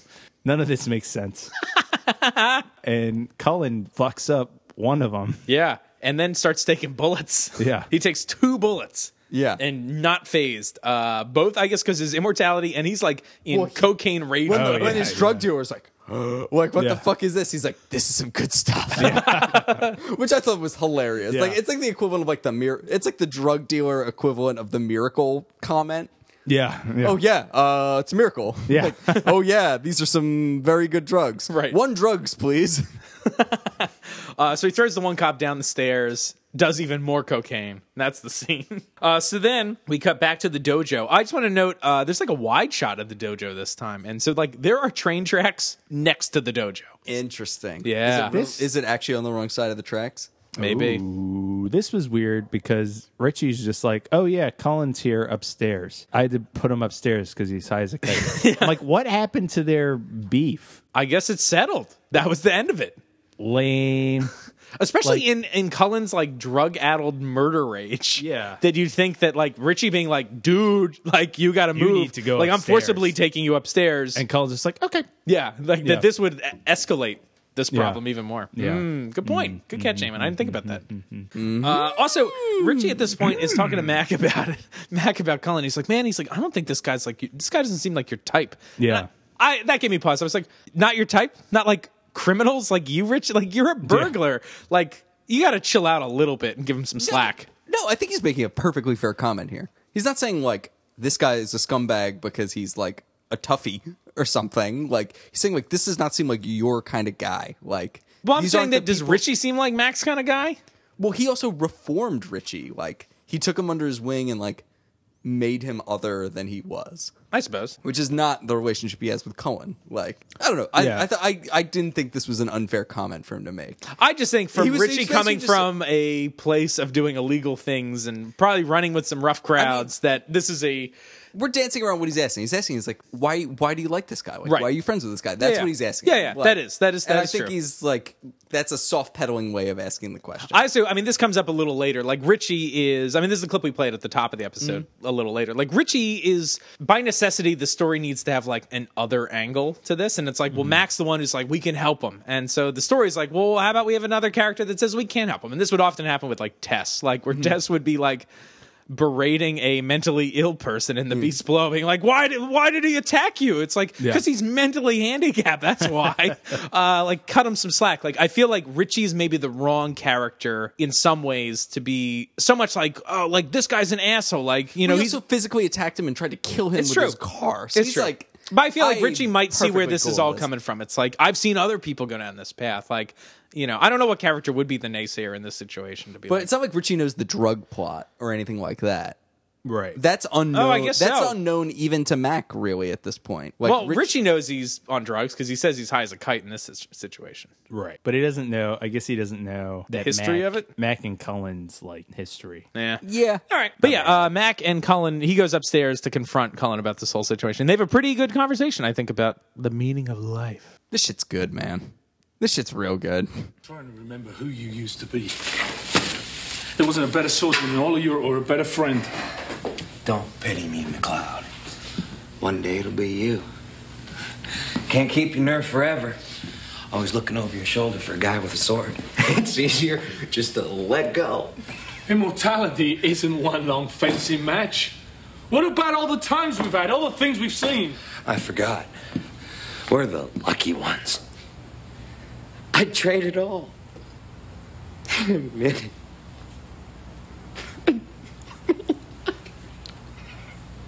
We don't get to choose. Is it worth less because it's longer? Longer. We could lose our heads tomorrow. There can be only one. What kind of immortality's that? Nobody knows how long we have. A week, a year, a century. We either live it or we throw it away. Don't lecture me. It's my life. That's right, it is. But when you slam your car into a bus, you don't die. Other people do. That's mine! Not anymore. You don't think I don't know what you're doing? I'm trying to save your life. Right. You figure without the drugs, you can take me. Well, try it. I'm still the toughest son of a bitch on the block. You're wrong. Right here. Right now. That Mm. uh, the performance is like seeing it. The audio's good. Yeah. But, like Yeah. visually, they're both like working real hard. This is And, good like, stuff. It's excellent. also, script. all I could think was like he's an '80s baseball player who's like Yeah. get going on uppers before Yeah. Yeah. Yeah. yeah. before a game. Definitely. This is like a better studies in light. Yeah. It's si- it's very similar. It is similar. They're like tapping into different things, but it's Yeah. both about like immortals who like can't keep up with the stress of immortality. Right. And like studies in light is good. I feel like they can both exist, but I agree that this is just ultimately better. Yeah, they're they're doing like the opposite thing. Like, uh, what was what's the guy's name in Studies in Light? Gregor. Gregor, the immortal Gregor. Like he was like thrill seeking, right? Like he was he was doing the opposite. He was like, I feel dead inside, so I'm doing all these Yeah. He's just, like, crazy being a stunts to like nihilist and, feel like- alive. But yeah, he was Yeah. a nihilist. Uh, but this guy's like just giving up. Gregor wasn't like afraid to be alive. Right. He was just like didn't see the point anymore. Like Yeah. this guy, like the stress is too much for him. That's what's something I'm curious about. Are people still challenging him today? Don't know. Yeah. Unclear. And Yeah. it seems like he's because he knows he's not that good anymore, he's like resorting to these like weird tactics to Right. tip the scales. Like that's why he's trying to like run Richie down with his car. Right. Yeah. He's compounded his own problem. Like he started getting scared because people kept coming after him, so he started running from fights. Mm-hmm. And then of course by not fighting, he has become not practiced anymore. He's not he's not a great fighter. yeah, anymore. he's no, no longer at the top of his game. So now, then, when people do come from him, he's even worse and has to, you Yeah. know, like this. is This is a problem that keeps feeding itself. And like Mac is like really in this scene, he's like you can tell he's he kind of doesn't know what to do in a way, and he's just kind of like pacing back and forth, and he's like really like uh like I want to help you, and you're not letting me, or Right. something. So after that, this, that moment when he gets choked up and it's like yeah, Yeah, that's good. This Sorry, is so Fred. good. So good. Oh, and also there's like a little tidbit like that uh perhaps that Cullen is like under the impression that the drugs help him. He's Yeah. like you don't you don't want me to be on drugs because I'll be better like you know that's how good I am. Like Yeah, I'll that's- take the drugs and be like stronger because of it. It's like ah you're so delusional. Yeah, Um that was a weird bit, yeah. which I I didn't quite understand. Like I kind of get it. Like I think he Yeah. Mm-hmm. thinks he's fine on the drugs. Like he's like that even makes me stronger than I am. Cullen leaves and then Anne calls on the phone. Uh, and this is even really good because Anne is like interrupted this like very emotional moment for Mac and it's like, "Oh, are we on for dinner?" and Mac has to like collect Rally, himself. yeah. yeah, and he's Yeah. like, "Uh y- yeah, yeah, I just was saying goodbye to a friend." And in my notes I have like frowny face all like this made me like really sad. I was Yeah. like, "This is this is great." Like Yeah. Double TV. meaning. Yeah, very good stuff. Uh, so then we cut downstairs. Mac has gotten ready for his date. He's looking suave. He's not wearing uh, like that date he had with that. What was it? Uh, was it a reporter in season two where he put on like his in Warmonger. where in he puts- Warmonger. puts on the vest over Where he a puts t-shirt. on a vest Yeah, yeah. over a white T-shirt. Uh, he actually puts on like a proper jacket. He has like a sweater on or it's something. still like an obnoxious '90s jacket that's Right. way too big and it drives me insane. But like, it's okay. Uh, but I'm loving all this Richie dialogue with Mac. He's like, "Oh, like what, where are you headed to?" He's like, "Going on a date." Like, uh, it's very fun. I don't know. Yeah. I thought it was fun. It It's was like, great. Mac I like, liked it kind a of lot. gets in his face Yeah. too. It's Yeah. like you can still feel the tension from the previous scene. Yeah, but I think this is all really funny. And he's like, "Oh, should I like stay up for you?" Yeah. this is really fun. It's like it's okay because Richie's just like cleaning up the dojo. Uh, And I don't know, like this is the Richie I love. Like, Yeah. because I'm guilty of this. I think we all are guilty of this, like shitting on Richie uh, as being like this dopey, shitty character. Richie is not like I do love Richie. Richie's a great character in this show. It's this Richie that's a great Yeah. character in the show. Like they have it's like fun loving, kind of ribbing, Mac. Ernest, yeah. earnest, right? And like this, this also like. Amen. I think you mentioned in one of our last podcasts, like we, we were talking about, uh, it must have been um, The Revolutionary, where we say goodbye to Charlie. And like one Right. of the great things about Charlie was that he was like a peer, Mm-hmm. where Richie was like a student. And these sort of interactions with Richie feel better. Like it's like, this doesn't feel like, this feels like is he's his closer to, pal. like- yeah, this is closer These to, like, guys the are Charlie best friends, interactions. and it's like they're they're peers in this situation. And so this is this is the good stuff about Richie that I love. And like Richie also as stoic as Mac is a lot of the times. Richie's the opposite, and Yeah. that's a really nice thing to see those things kind of play with each other. So anyway, kudos to Stan Kirsch. Kudos to finally seeing an emergence of like a better like the the better version of Richie. Yeah, The show deserved. yeah. this Victor guy writes his Wallace. speeches. yeah, not that Richie. So we cut to Joe's. What do we all think of this scene? Did anybody notice how they walk in? No, I'm just kidding. but uh, they like rent out Joe's for a date or whatever. I guess so. I'll talk about some behind the scenes stuff later. This is like the outlier scene in this whole episode, I feel like. It feels like it's from a different episode. Yes. Yeah. Uh, so they they both are talking like Why don't they go to a restaurant? they're first off, they're going to Joe's. Period. Like what this place seems like kind of a dump. it's a dive. It's They were definitely going a out dive blues bar. dive. They were Yeah. going out to dinner. So what were they going to order? Nachos and jalapeno poppers. what was this dinner that they're going to? Like really, I'm assuming great first impression, Matt Joe. cooked something. At Joe's, At Joe's, Yeah, he's I back there guess. with Nope. the I don't fryer. nah, Mac smells like fryer grease. always. That's his fragrance. Guys, I'm just curious. Um, which entrance do you think they came in? God damn it. We won't. Let's not talk about that because in some ways there's two answers. But But in a truer sense, there's only one Uh, there can be only one. entrance to Joe's bar. it's like going to Joe's. One, the food cannot be anything to write home about. Right. By renting out the whole place, like there's not even music playing. Like the No. appeal to going to Joe's I could like, see him being clearly like the music. Yeah, it's Yeah. like, oh, let me show you this like fun, cool hang that I go to. That's like my boy. He takes good care of us. Like, we'll yeah, have a and you lot can of, we'll have yeah, a you great can time. look cool because the owner's like, oh Mac, who are He's, you? Like wingmanning for you while you're wearing your like shitty velvet Yeah. 90s gra- dress. Fucking hate that dress. Good Ah, yeah. God. But and, and then there would be music playing. There is none of that. In Yeah. fact, Matt goes behind the bar to put on smooth jazz MIDI music. Like there is more. Gotta put on that MIDI Sydney. There's Bechet or more whatever that MIDI was. music. Also, I feel like we've said uh, we've said MIDI a lot, haven't we? Uh, I don't know if everyone knows what MIDI is. MIDI is a acronym for Musical Instrument Digital Interface, and it is a fairly crude. I mean, it's I shouldn't say crude, but It's, better now. Oh yeah, I mean it's an older style of uh, you, you would plug a keyboard into a computer and you would hit a key, and it would trigger a sound on the computer that are pre-programmed. I mean like uh, samples are done very much in the same way. MIDI's similar, a little different, uh, but that's how it is. There's digital saxophones, all this sort of stuff. They're very cool. Uh, but that's what we're talking about. So it's like digital music that we're listening to, like samples of saxophones. And it's like, is this the music again that exists not on Earth, but on Zeiss? This is Zeistian, is their Zeistian tunes. aesthetic. This is the best of Zeist. This is this is what we're listening Yeah. to. Zeiss greatest hits. Yeah, I think that's so. what it is. Mm-hmm. Mhm. Killed Or it. maybe when Connor came from Zeist to Earth, he like forgot some Zeistian CDs, and somebody found them and it influenced the history of music. Oh, he tainted the timeline. Yeah, Yeah. Uh, so they toast to out of court settlements. Uh, they have this entire date basically As a person whose standing. life is out of court settlements. Ugh. they have this whole date standing behind this table for the Yeah. most part, and then they dance to Mm-hmm. MIDI music, which is pretty good. And then I guess her beeper goes off. Yeah. and she's like, "Gotta go." And Lindsay seems to like want to fucking jump Max bones in this scene. Oh. Yeah. Which I mean, who can blame her? Am I right? hubba All hubba. right, so a little behind the scenes info on how why this scene is so weird. This is a reshoot, which they almost never do on this show. We might explain the scene, but uh, this originally took place still at Joe's on the roof.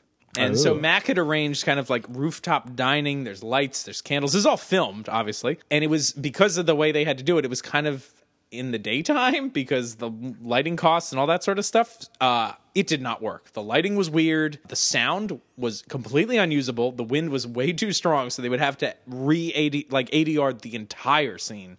Uh, so at the end of the day, they were like, "This is a disaster. We're just gonna do it inside." So they had them come back. Like she's like she's even wearing a whole different outfit in the original version of it I assume a better outfit. than purple with a purple background. You know, on a vel- purple velvet. Velvet, yeah. Ugh. Ugh. Ugh. anyway, that's what's Stop. going on here. So she leaves, and right away the buzz. Good timing, oh yeah. lucky timing. Mm-hmm. So Cullen comes in swinging through the bottom door, right? Yeah. yeah. The only door. He comes in through the only door. I can't wait to hear your apology later. Oh my god. It'll never happen, but go ahead. All right, so there's a fight. This is pretty down and dirty. They're all punching each other and whatnot. Uh, but Mac quickly kind of, I don't wanna say dispatches, but he bests Yeah. Cullen. It's easy. Yeah. Yeah, Uh, he Because kicks he's not him. he's not good anymore. no. Uh, so Mac has got like his sword to his neck, and Yep. he's, I guess, contemplating killing him. Yeah. Uh, in my notes, I have he should absolutely kill him because Cullen is wearing a shark tooth necklace, and it's like, uh, uh Yeah. buddy, See ya. done with that. Which he started wearing in San Francisco. what? He still has it in Wow. the flashback in the opium den. I did not notice that. Yep. I noticed it and I was like, that's weird. Were those a thing? He started that trend. Yeah, he started it. But Max, like, you know, I won't do this again, basically. Yeah, and I he don't leaves. remember what he exactly says, but Yeah. Yeah. We cut back to the dojo and Matt comes in from his date. I guess Richie's a little Finally, surprised. we finally get a Yeah. indication of what Richie does. Some real world building Oh, here. yeah, he's like doing accounting or something. He's managing the Account- dojo. Yeah. Raw Dog Ryan's an accountant. That's right. That's right. Uh, so Matt can clearly count on his business closing in a few months. yeah. But yeah, uh, Richie's staying up late, taking it seriously, growing up. He's becoming a mature You just Richie. need to manage the place. I'm managing it. But Richie's, I guess, critical. He's like, "Oh, did you kill Colin?" No, and Max like, Yeah. "Well, it's because it's he's it's the drugs that are doing this. It's not Colin. Colin's not a bad person. Right. The drugs are making him a bad person. So we get another flashback to that opium den. yeah. Cullen's Right. having a major freak out. He Yeah. just has some nerd like pinned up with yeah. like his sword against his throat. Yep. So he's like freaking out. He thinks this guy tried to kill him. For a second, I thought Laszlo was going to come back. Spoiler alert, that's the last time you see that Dirtman. That Dirtman. Dirtman. Uh, so Mac talks him down. yeah. and negotiates. cools the whole thing out.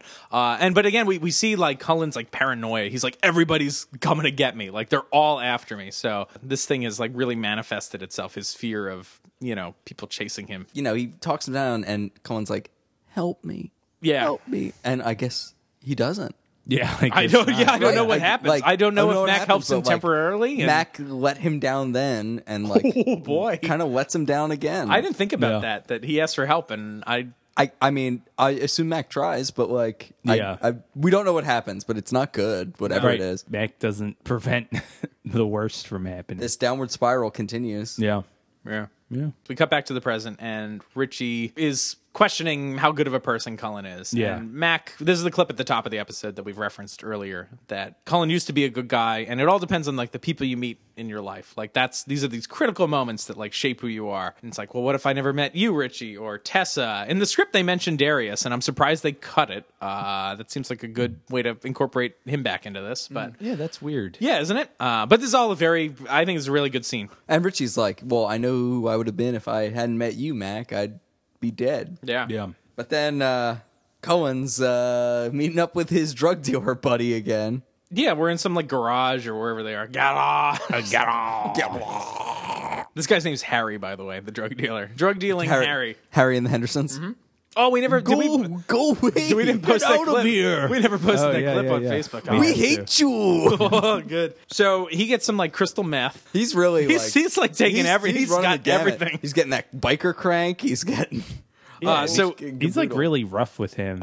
yeah. like also steals his van. Harry has a van. Yeah. Well, he does all the crystal meth right away and he's like there's no more like he's in like Bane mode. He's like I need more drugs. like my note on this scene was like, man, they needed a drugs consultant. Yeah. Because like between him just doing fistfuls of it, it's like that's so inefficient. You just snorted like five grand worth of coke. and he just does one vial, of, and like that drug dealer just has that.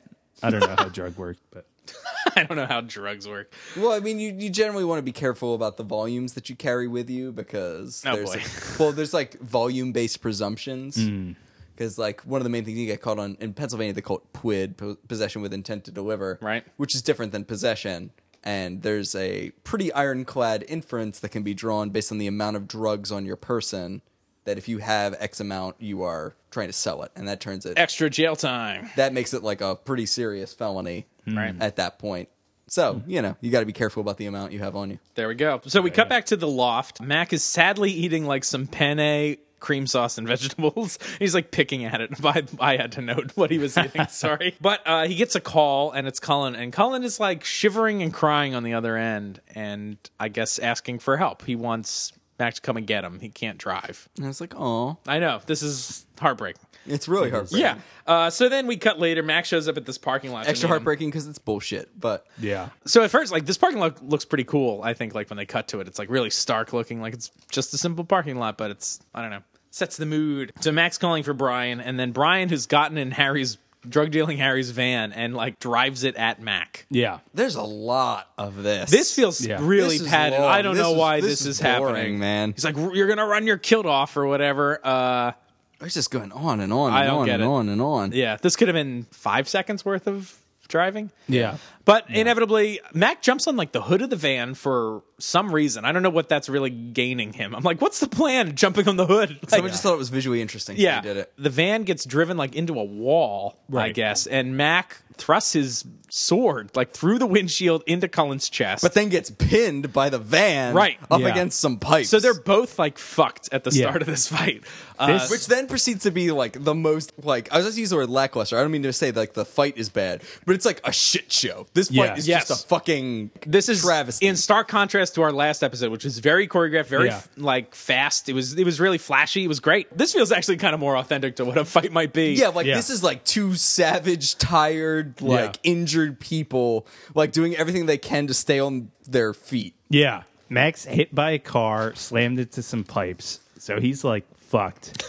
And then Cullen has a sword through his gut and also crashed. Yeah. So like they're both trying to like get up before the other one does. Yeah, And it's, Mac like, loses his sword for a while because Yeah. Cullen like throws it over this like fence. There's like Yeah. this kind of It's like a fenced off weird pipe area. yeah. or There's like a something. heater and stuff there. Yeah. Uh, so he throws it over that. So Mac ends up fighting with like a lug nut wrench or whatever Yeah. for a car, uh, which is kind of cool. But yeah, this is like savage. It's like this is intense. really brutal. Yeah. Yeah, like Savage is exactly what it is. Yeah. And they can just like the res- resorting to like the improvised weapons and like the fighting with the tire iron and like the way they're just like both constantly falling over. and Yeah. they even cut apparently there's filmed footage of like extra violence uh when they were cutting this all together they were like this is too violent so at some point mac As opposed to all the sword fighting that they do. well no no yeah they well there was extra stuff so when mac mac at some point climbs over this fence to like retrieve his His sword, on the other side That Cullen tosses when he- over there. when he's coming down the fence he's still holding on to it cullen comes at him and stabs him again through the fence like through his gut and they were like this is too much violence like tv is not gonna deal with this well, Well, Cullen lands a blow on Mac's neck. at Oh, one that's right, yeah. Like a Yeah. big cut on his neck, and Mac's just like, shit. This is the most violent Yeah. thing we've seen on the show, maybe? Really? I think. I don't know. I mean, how pretty much savage. stabbing and like also this show doesn't show blood too much. Like I, I- that was the thing we mentioned in the first season. I remember it's like I, I feel like Mac got shot or something, and we're like, is this the first time we've seen blood on this show? Like they've they tried Yeah. to shy away from it. It's like they're clearly getting more into that realm. Anyway, it's interesting. This is really intense. Yeah. So Cullen climbs this fence, and I'm not entirely sure how this move works, but like Cullen jumps down, and Mac is able to chop his head off. I read this that Cullen paused. Cullen, to me, let Mac kill him. Really? Well, I agree that Cullen wanted Mac to kill him, but Yeah. did he actually stop himself t- from to enable it? There is a scene where like Cullen's at the top of the fence and Mac is on the ground, and they both kind of like look at each other. Yeah. like there's a weird pause, and then Cullen jumps down, and I Mm. think that was like Cullen being like, "All right, this is it." Do we think that's the crux of this whole fight and in general? Like when Cullen called Mac, did do we think he ever wanted help? Do we think that he I don't think he, never was wanted gonna- help, Yeah, that he wanted but he that he wanted to instigate something to get Mac to kill him. that's Yes. how I'm reading it. Yeah, Hmm, interesting. Absolutely. Yeah. And this is a suicide play. Wow. So Mac wins this fight. Uh, Yeah. yeah, either intentionally or unintentionally. Right. And so then we get a quickening that's I don't know. It's a little interesting. It it reminded me a little of the quickening in See No Evil, a little fish floppy.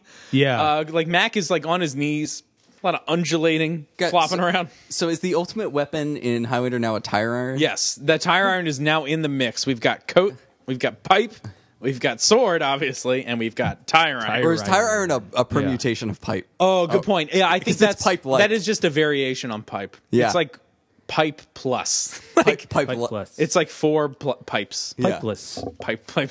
solid as a pipe. but this is like aside from maybe the slightly goofy quickening of like undulating around.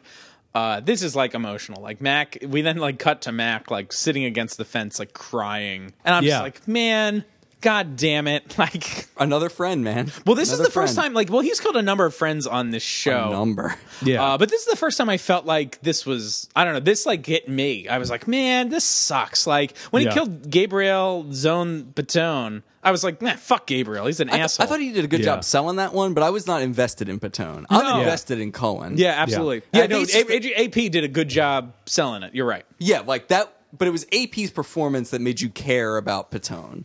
Here, I think AP does fine, but I think it's the quality of the Cullen character and the really good writing around that and the excellent performance that you get from that character really is what seals that. Mm-hmm. yeah. So the denouement of this episode, we cut to the hospital, and Max just kind of hanging out outside, waiting for Ann Lindsay to come out. And he's pretty glum.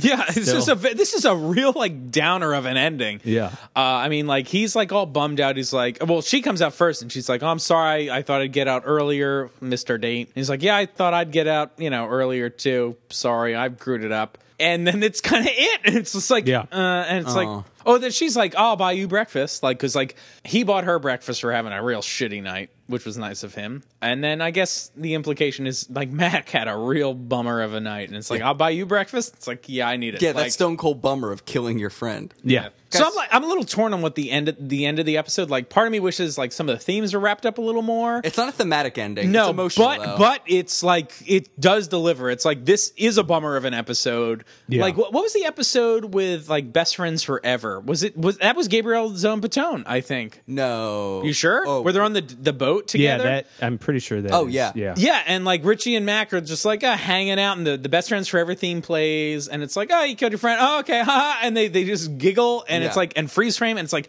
oh, that was the end of the episode. Like you just killed your friend. Yeah. This episode, like, while not tying up a lot of the thematic threads, like delivers thematic or delivers.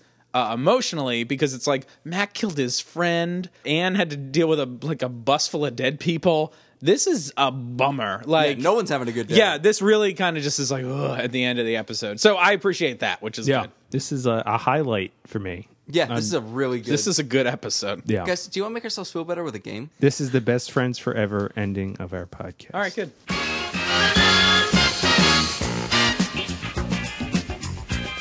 Guys, we've played this game before. It's the aptly named Quickening Fire, where I'm going to ask you a series of questions. Oh, Sometimes shit. the question will be repeated. Oh, I like this. Yeah, sometimes I'll be inviting you to invent a detail that is not present Inventing, uh, in the episode itself. So you have to do a little improv- improvising. improvisation.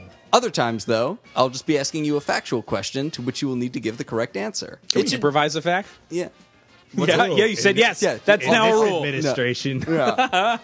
improvised facts. Check out the facts of the improvised facts. Yo, Oh, so you should be able to tell the difference, and if you can't, you'll just lose. Um, I call this game "Reveal How Dumb Eamon Really Is."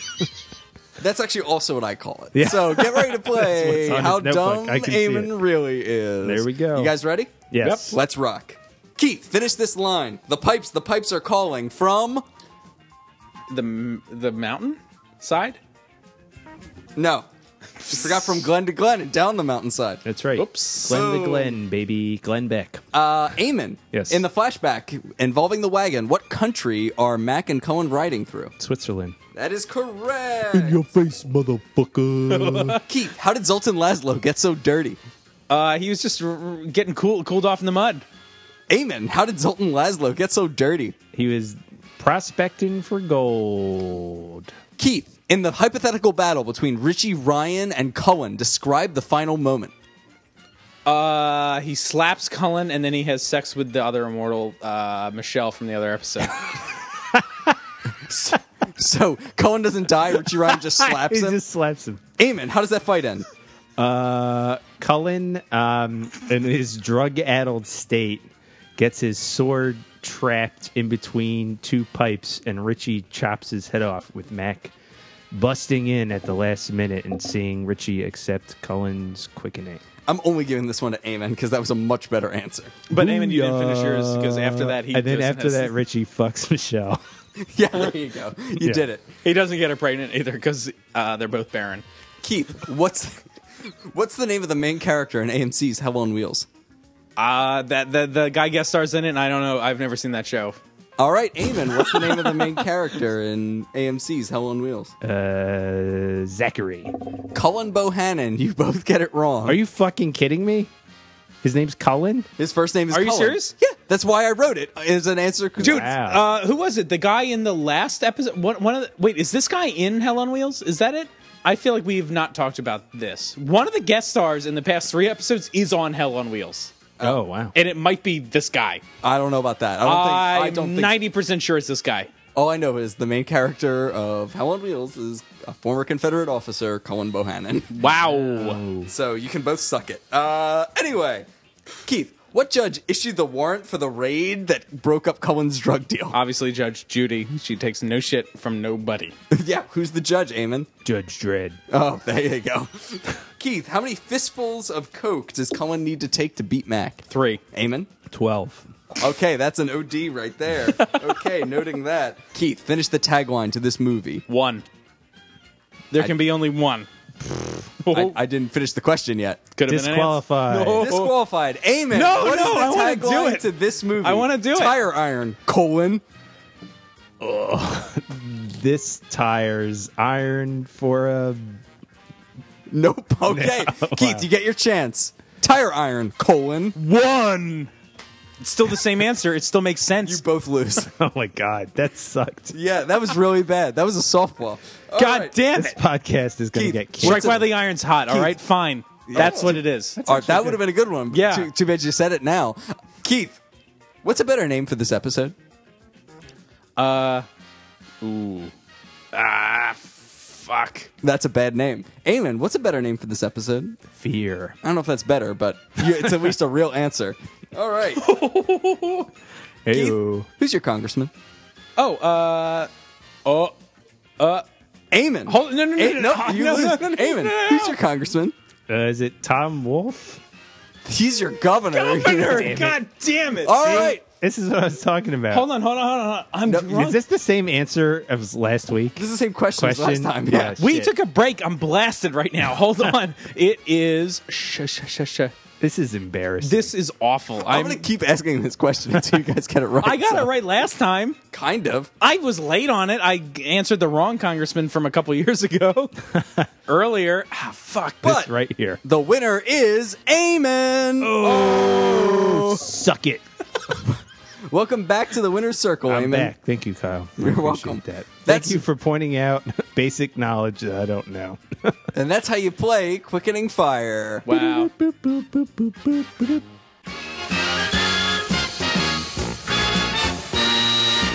That game brought up a very interesting point about this episode's title, Which is a thing I was, had been thinking about. I thought about it for a while as well. I was like, why is this episode called Courage?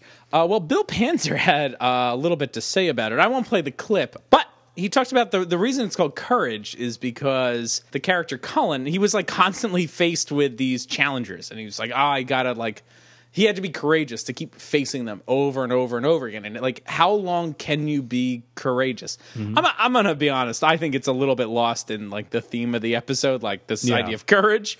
Uh, but I think he's right. Like that's obviously what causes this breakdown. Uh, but then Bill Panzer said something very interesting in his interview describing uh, this on the DVD extras. He's like, "Oh well, Colin had to be very courageous to battle all these people through time." In the end, he says, "But in the end, he was a coward and had to be put down like a dog." And I, Whoa! What? And I was like, "Holy shit!" Like I don't know. That's a that's, a little that's a bit- much. that's a bit, bit much, much, Uh-huh. right? Uh, I don't know about that.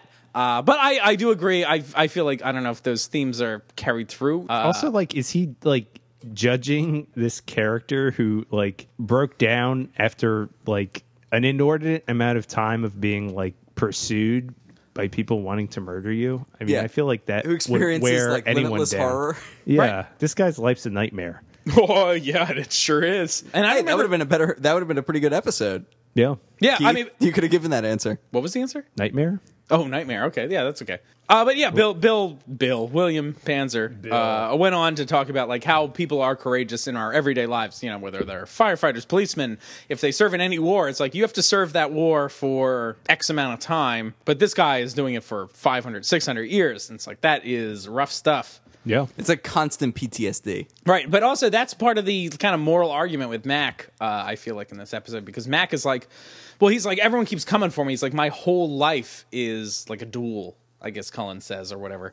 Uh, but Mac is like, well, what about the other times? Like, what about when we were friends and we had all these like great moments? It's like it's not a constant duel. There's all these other moments in between that, and it's about how you kind of, I guess, rationalize that. I mean, I feel like that's maybe the David Abramowitz. I don't want to say like, necessarily moral question, but like more global, interesting question. It's like, how do you rationalize your life that is full of good moments and bad moments? Do you want to define them by their bad moments, or do you want to define them by their good moments? And I think that's a, a very interesting thing in, in this episode. The immortality gives you this gift of time in a certain sense, but it also gives you this added cost of like stress and fear and like looming violence that most people don't e- experience. That's all interesting stuff. I mean, I guess that like the themes of this episode maybe don't carry through as well as they could. Well, I, th- I think the themes of the episode do carry through pretty well. I just don't know if this idea of courage carries through. Like, I feel Yeah. like that's another theme that's underlying in this. Yeah, like it's not the theme, and that also implies that he's not courageous.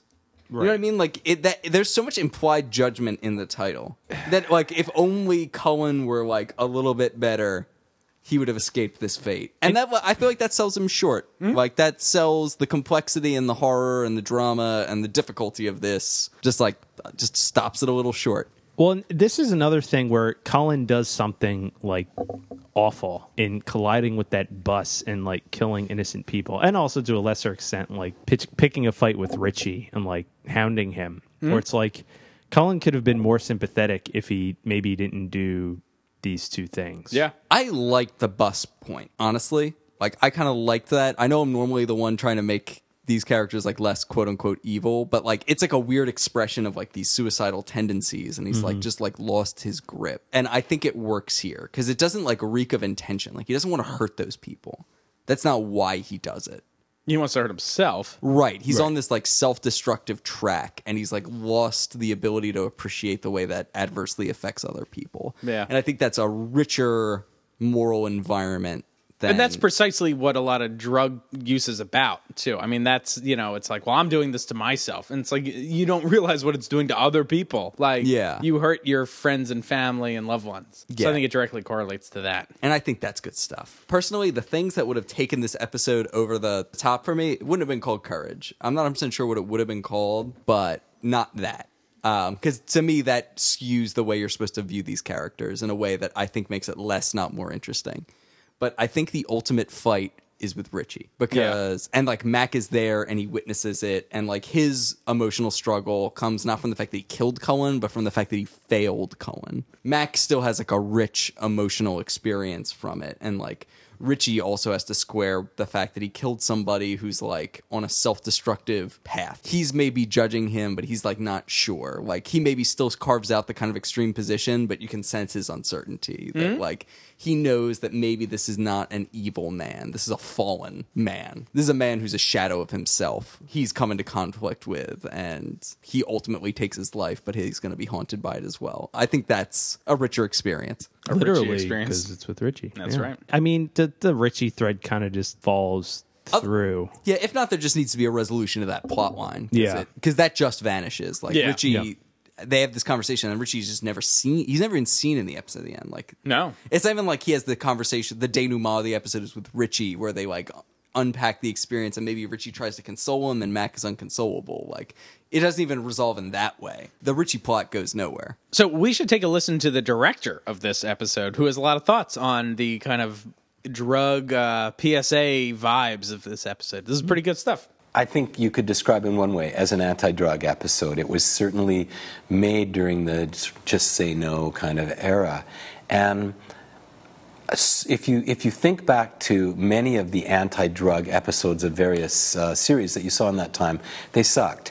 And the reason they sucked is because they were moralizing, they were preaching, and you had these characters who you saw the net effect of drugs on them all the time. You saw how horrible it is to take drugs, how stupid it is, how you'd have to be an idiot to take drugs, et cetera, et cetera.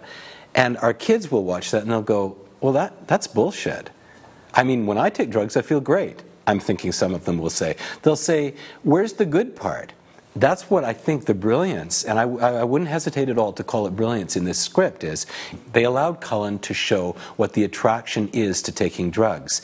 That you take drugs because you get this momentary rush, and you'd have to be an idiot to say that that rush doesn't exist. It does. What this episode is, is about the consequences of that rush. And that's why I, I was really proud of that aspect of it, is that it didn't shy, shy away from, from depicting Cullen as this incredibly positive character. I mean, I watch him when he's at his best in this episode, where he's really indulging and flying high and have, he's having this great sort of 80s life. And, and uh, I look at it and go, wow, that looks like a lot of fun. When he's in the opium house, you just look at him and he's, he's just flying. He's in some place that we don't get to go. And when he hands the pipe to Duncan, and the smoke, the wisps of smoke are coming out of the, the, the, the mouthpiece of the pipe.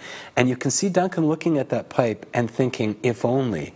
I would just so much, he just, you can feel every pore of his body wanting, being attracted to, to, to just taking a hit of opium. Must feel pretty good. But, but Duncan has Reading the a lot into sense, this. and our writers had the sense to show both sides of the coin, that there are horrendous consequences. And that's what the movie is about. It's about the consequences of surrendering to that momentary gratification and what the long term effects of that must be. So I thought it was a very effective anti drug message. What? I think there are points of that that are very accurate, but I think he's a little overwrought there. He's like overshooting the point. Well, like I do think that like you, they give you a very realistic picture of why he turns to this thing and like what it does for him and things like that. And I think that's what makes it kind of effective. It's not that like there's no reason to do drugs. It's Right. that like the thing that makes it kind of anti-drug. It's that like damaged people do drugs. Is that's the thing that it's not bad people. It's like people who are suffering, like Right. people who are inflicting a wound upon themselves, and perhaps because they're truly like in pain, do it. And I, I agree that it's like more effective than some of the other shit you'd see from this time. Yeah. I, I think again he also overplays his hand saying that like Duncan wanted to do. I was like, I never, I No, he never, doesn't. I never saw that at all. Second. Although I do think that's really an interesting, Yeah. not necessarily interpretation of this because again, I, I didn't feel that at all. But I feel like that's an interesting way to tell this story. It's like, was Duncan ever tempted by this sort of stuff, like and Right. wanted to escape and decided not to? I mean, I feel like this story could be told again with that angle kind of in play, which is kind of neat. I think. I mean, Duncan is an anti-drug guy, as we've seen many times in this show. Many times. Flushing all that Putting that trash in your system. Duncan. Duncan. Say So- no to Duncan. Any final thoughts on this? I feel like we this is this covered- is one of the best episodes we've seen in the third season. I think. I loved this. This is an episode that is more than the sum of its parts. I felt like some of the episodes we've talked about recently are they've got great elements in them, but the overall package doesn't live up to them. Hmm. This it all comes together. It elevates itself. The performances are killer. Do you want to give me a number rating? Because I'm ready to rate it right f- the fuck now. All right, Kyle. How many vials of Heisenberg Blue Meth would you give this episode? Oh, I give this four Heisenberg blue meths. wow! Straight Very good. up. Tuco is loving it. This guy can Yikes. cook. Amen. Uh, how many beepers would you give this episode? Lost beepers in the park. Ooh, four. Yeah, Four. four as well. I think this is the second best episode of this season so far. after Absolutely. The Samurai. Uh, the performance of Mr. John Piper Ferguson is a large reason for this high Yeah. rating. Rest in Piper. That's Yeah. right. He, his performance is like one of the best we've seen on Absolutely. this show. Uh, I will give Keith, this. how many uh, fistfuls of coke will you give this? I'm going to give this. Uh, I think four point five. fistfuls of coke. Uh, this is a great episode. The Samurai was amazing. I gave that a full five. This is just like slightly under that. And I think for a lot of the reasons we talked about, that if Richie, you know, like if the story was just like mechanically a little more in sync, I think some payoffs here and there, I think this would be pretty perfect. Uh, but it delved into deep moral questions. Uh, I mean, it like it also deals with like questions on like multiple levels. It's like, are drugs bad? Like, yeah, you could just view this as some just silly drug episode. It's like drugs are bad, but it's like then you get into the, like it, it does layer it with some nuance. It's like, well, why do people get into drugs? We get into that, which is something that's not explored in a lot of like anti-drug PSA episodes Right. in 90s television. Uh, so I think there's a lot of good like kind of layers to it. And of course it has like this very dark ending, uh, which I really appreciate that this episode plays a little with not having a clear answer to this question and Duncan does something at the end that is ah, I don't know. Like he's at least not comfortable with it. At some point, like it's it seems to me like he just decides to put him out of his mercy. Right. Put him down like a dog, like Bill him Panzer. out I of mean, his also misery, like yeah. we, we laughed at when Bill Panzer said that, but I mean, I do That is think the sense that- it is a lot of what this episode's about. It's like, can he be saved or not? And Duncan clearly decides no. In his defense, when you pin your friend against a wall with a car, maybe he can't be saved anymore. Like maybe Yeah. maybe you've crossed a line that can't be uncrossed at that point. And is that is But- that maybe the moral question of this episode? I mean, we've talked about like like the drugs and all this other stuff. Like maybe that's not the moral question. Is like w- if the Talmudic discussion in this episode is when can someone not be saved? Like yeah, Yeah. I mean that's a when, deeper. when are they irredeemable? yeah, when do you become irredeemable? Like, do you always keep trying and trying? Like, I will always see the good in you. I will always see that Brian Cullen that was, you know, in the 1800s that was one of my best friends. Do you have to let that go at some point? And I don't know. That's pretty deep stuff. This is good stuff. yeah, Yeah. I'm way into it. Very good. This is a great Yeah. episode. God Great. damn. Watch it. Watch Get off your ass and jam. jam pump up the jams. All right, guys. Well, next week you got to join us for a very special bu- bu- bu- bu- bu- bu- bu- bonus episode. Bonus, bonus. That's right. We're going to be doing another Highlander fan film next week. But after that, we are on to episode seven of season three, The Lamb, which I'm very excited about. Yeah. Meh. That's right. I've been one of your rewatchers. I'm Keith. This is Kyle. This is Eamon. Bye. See ya.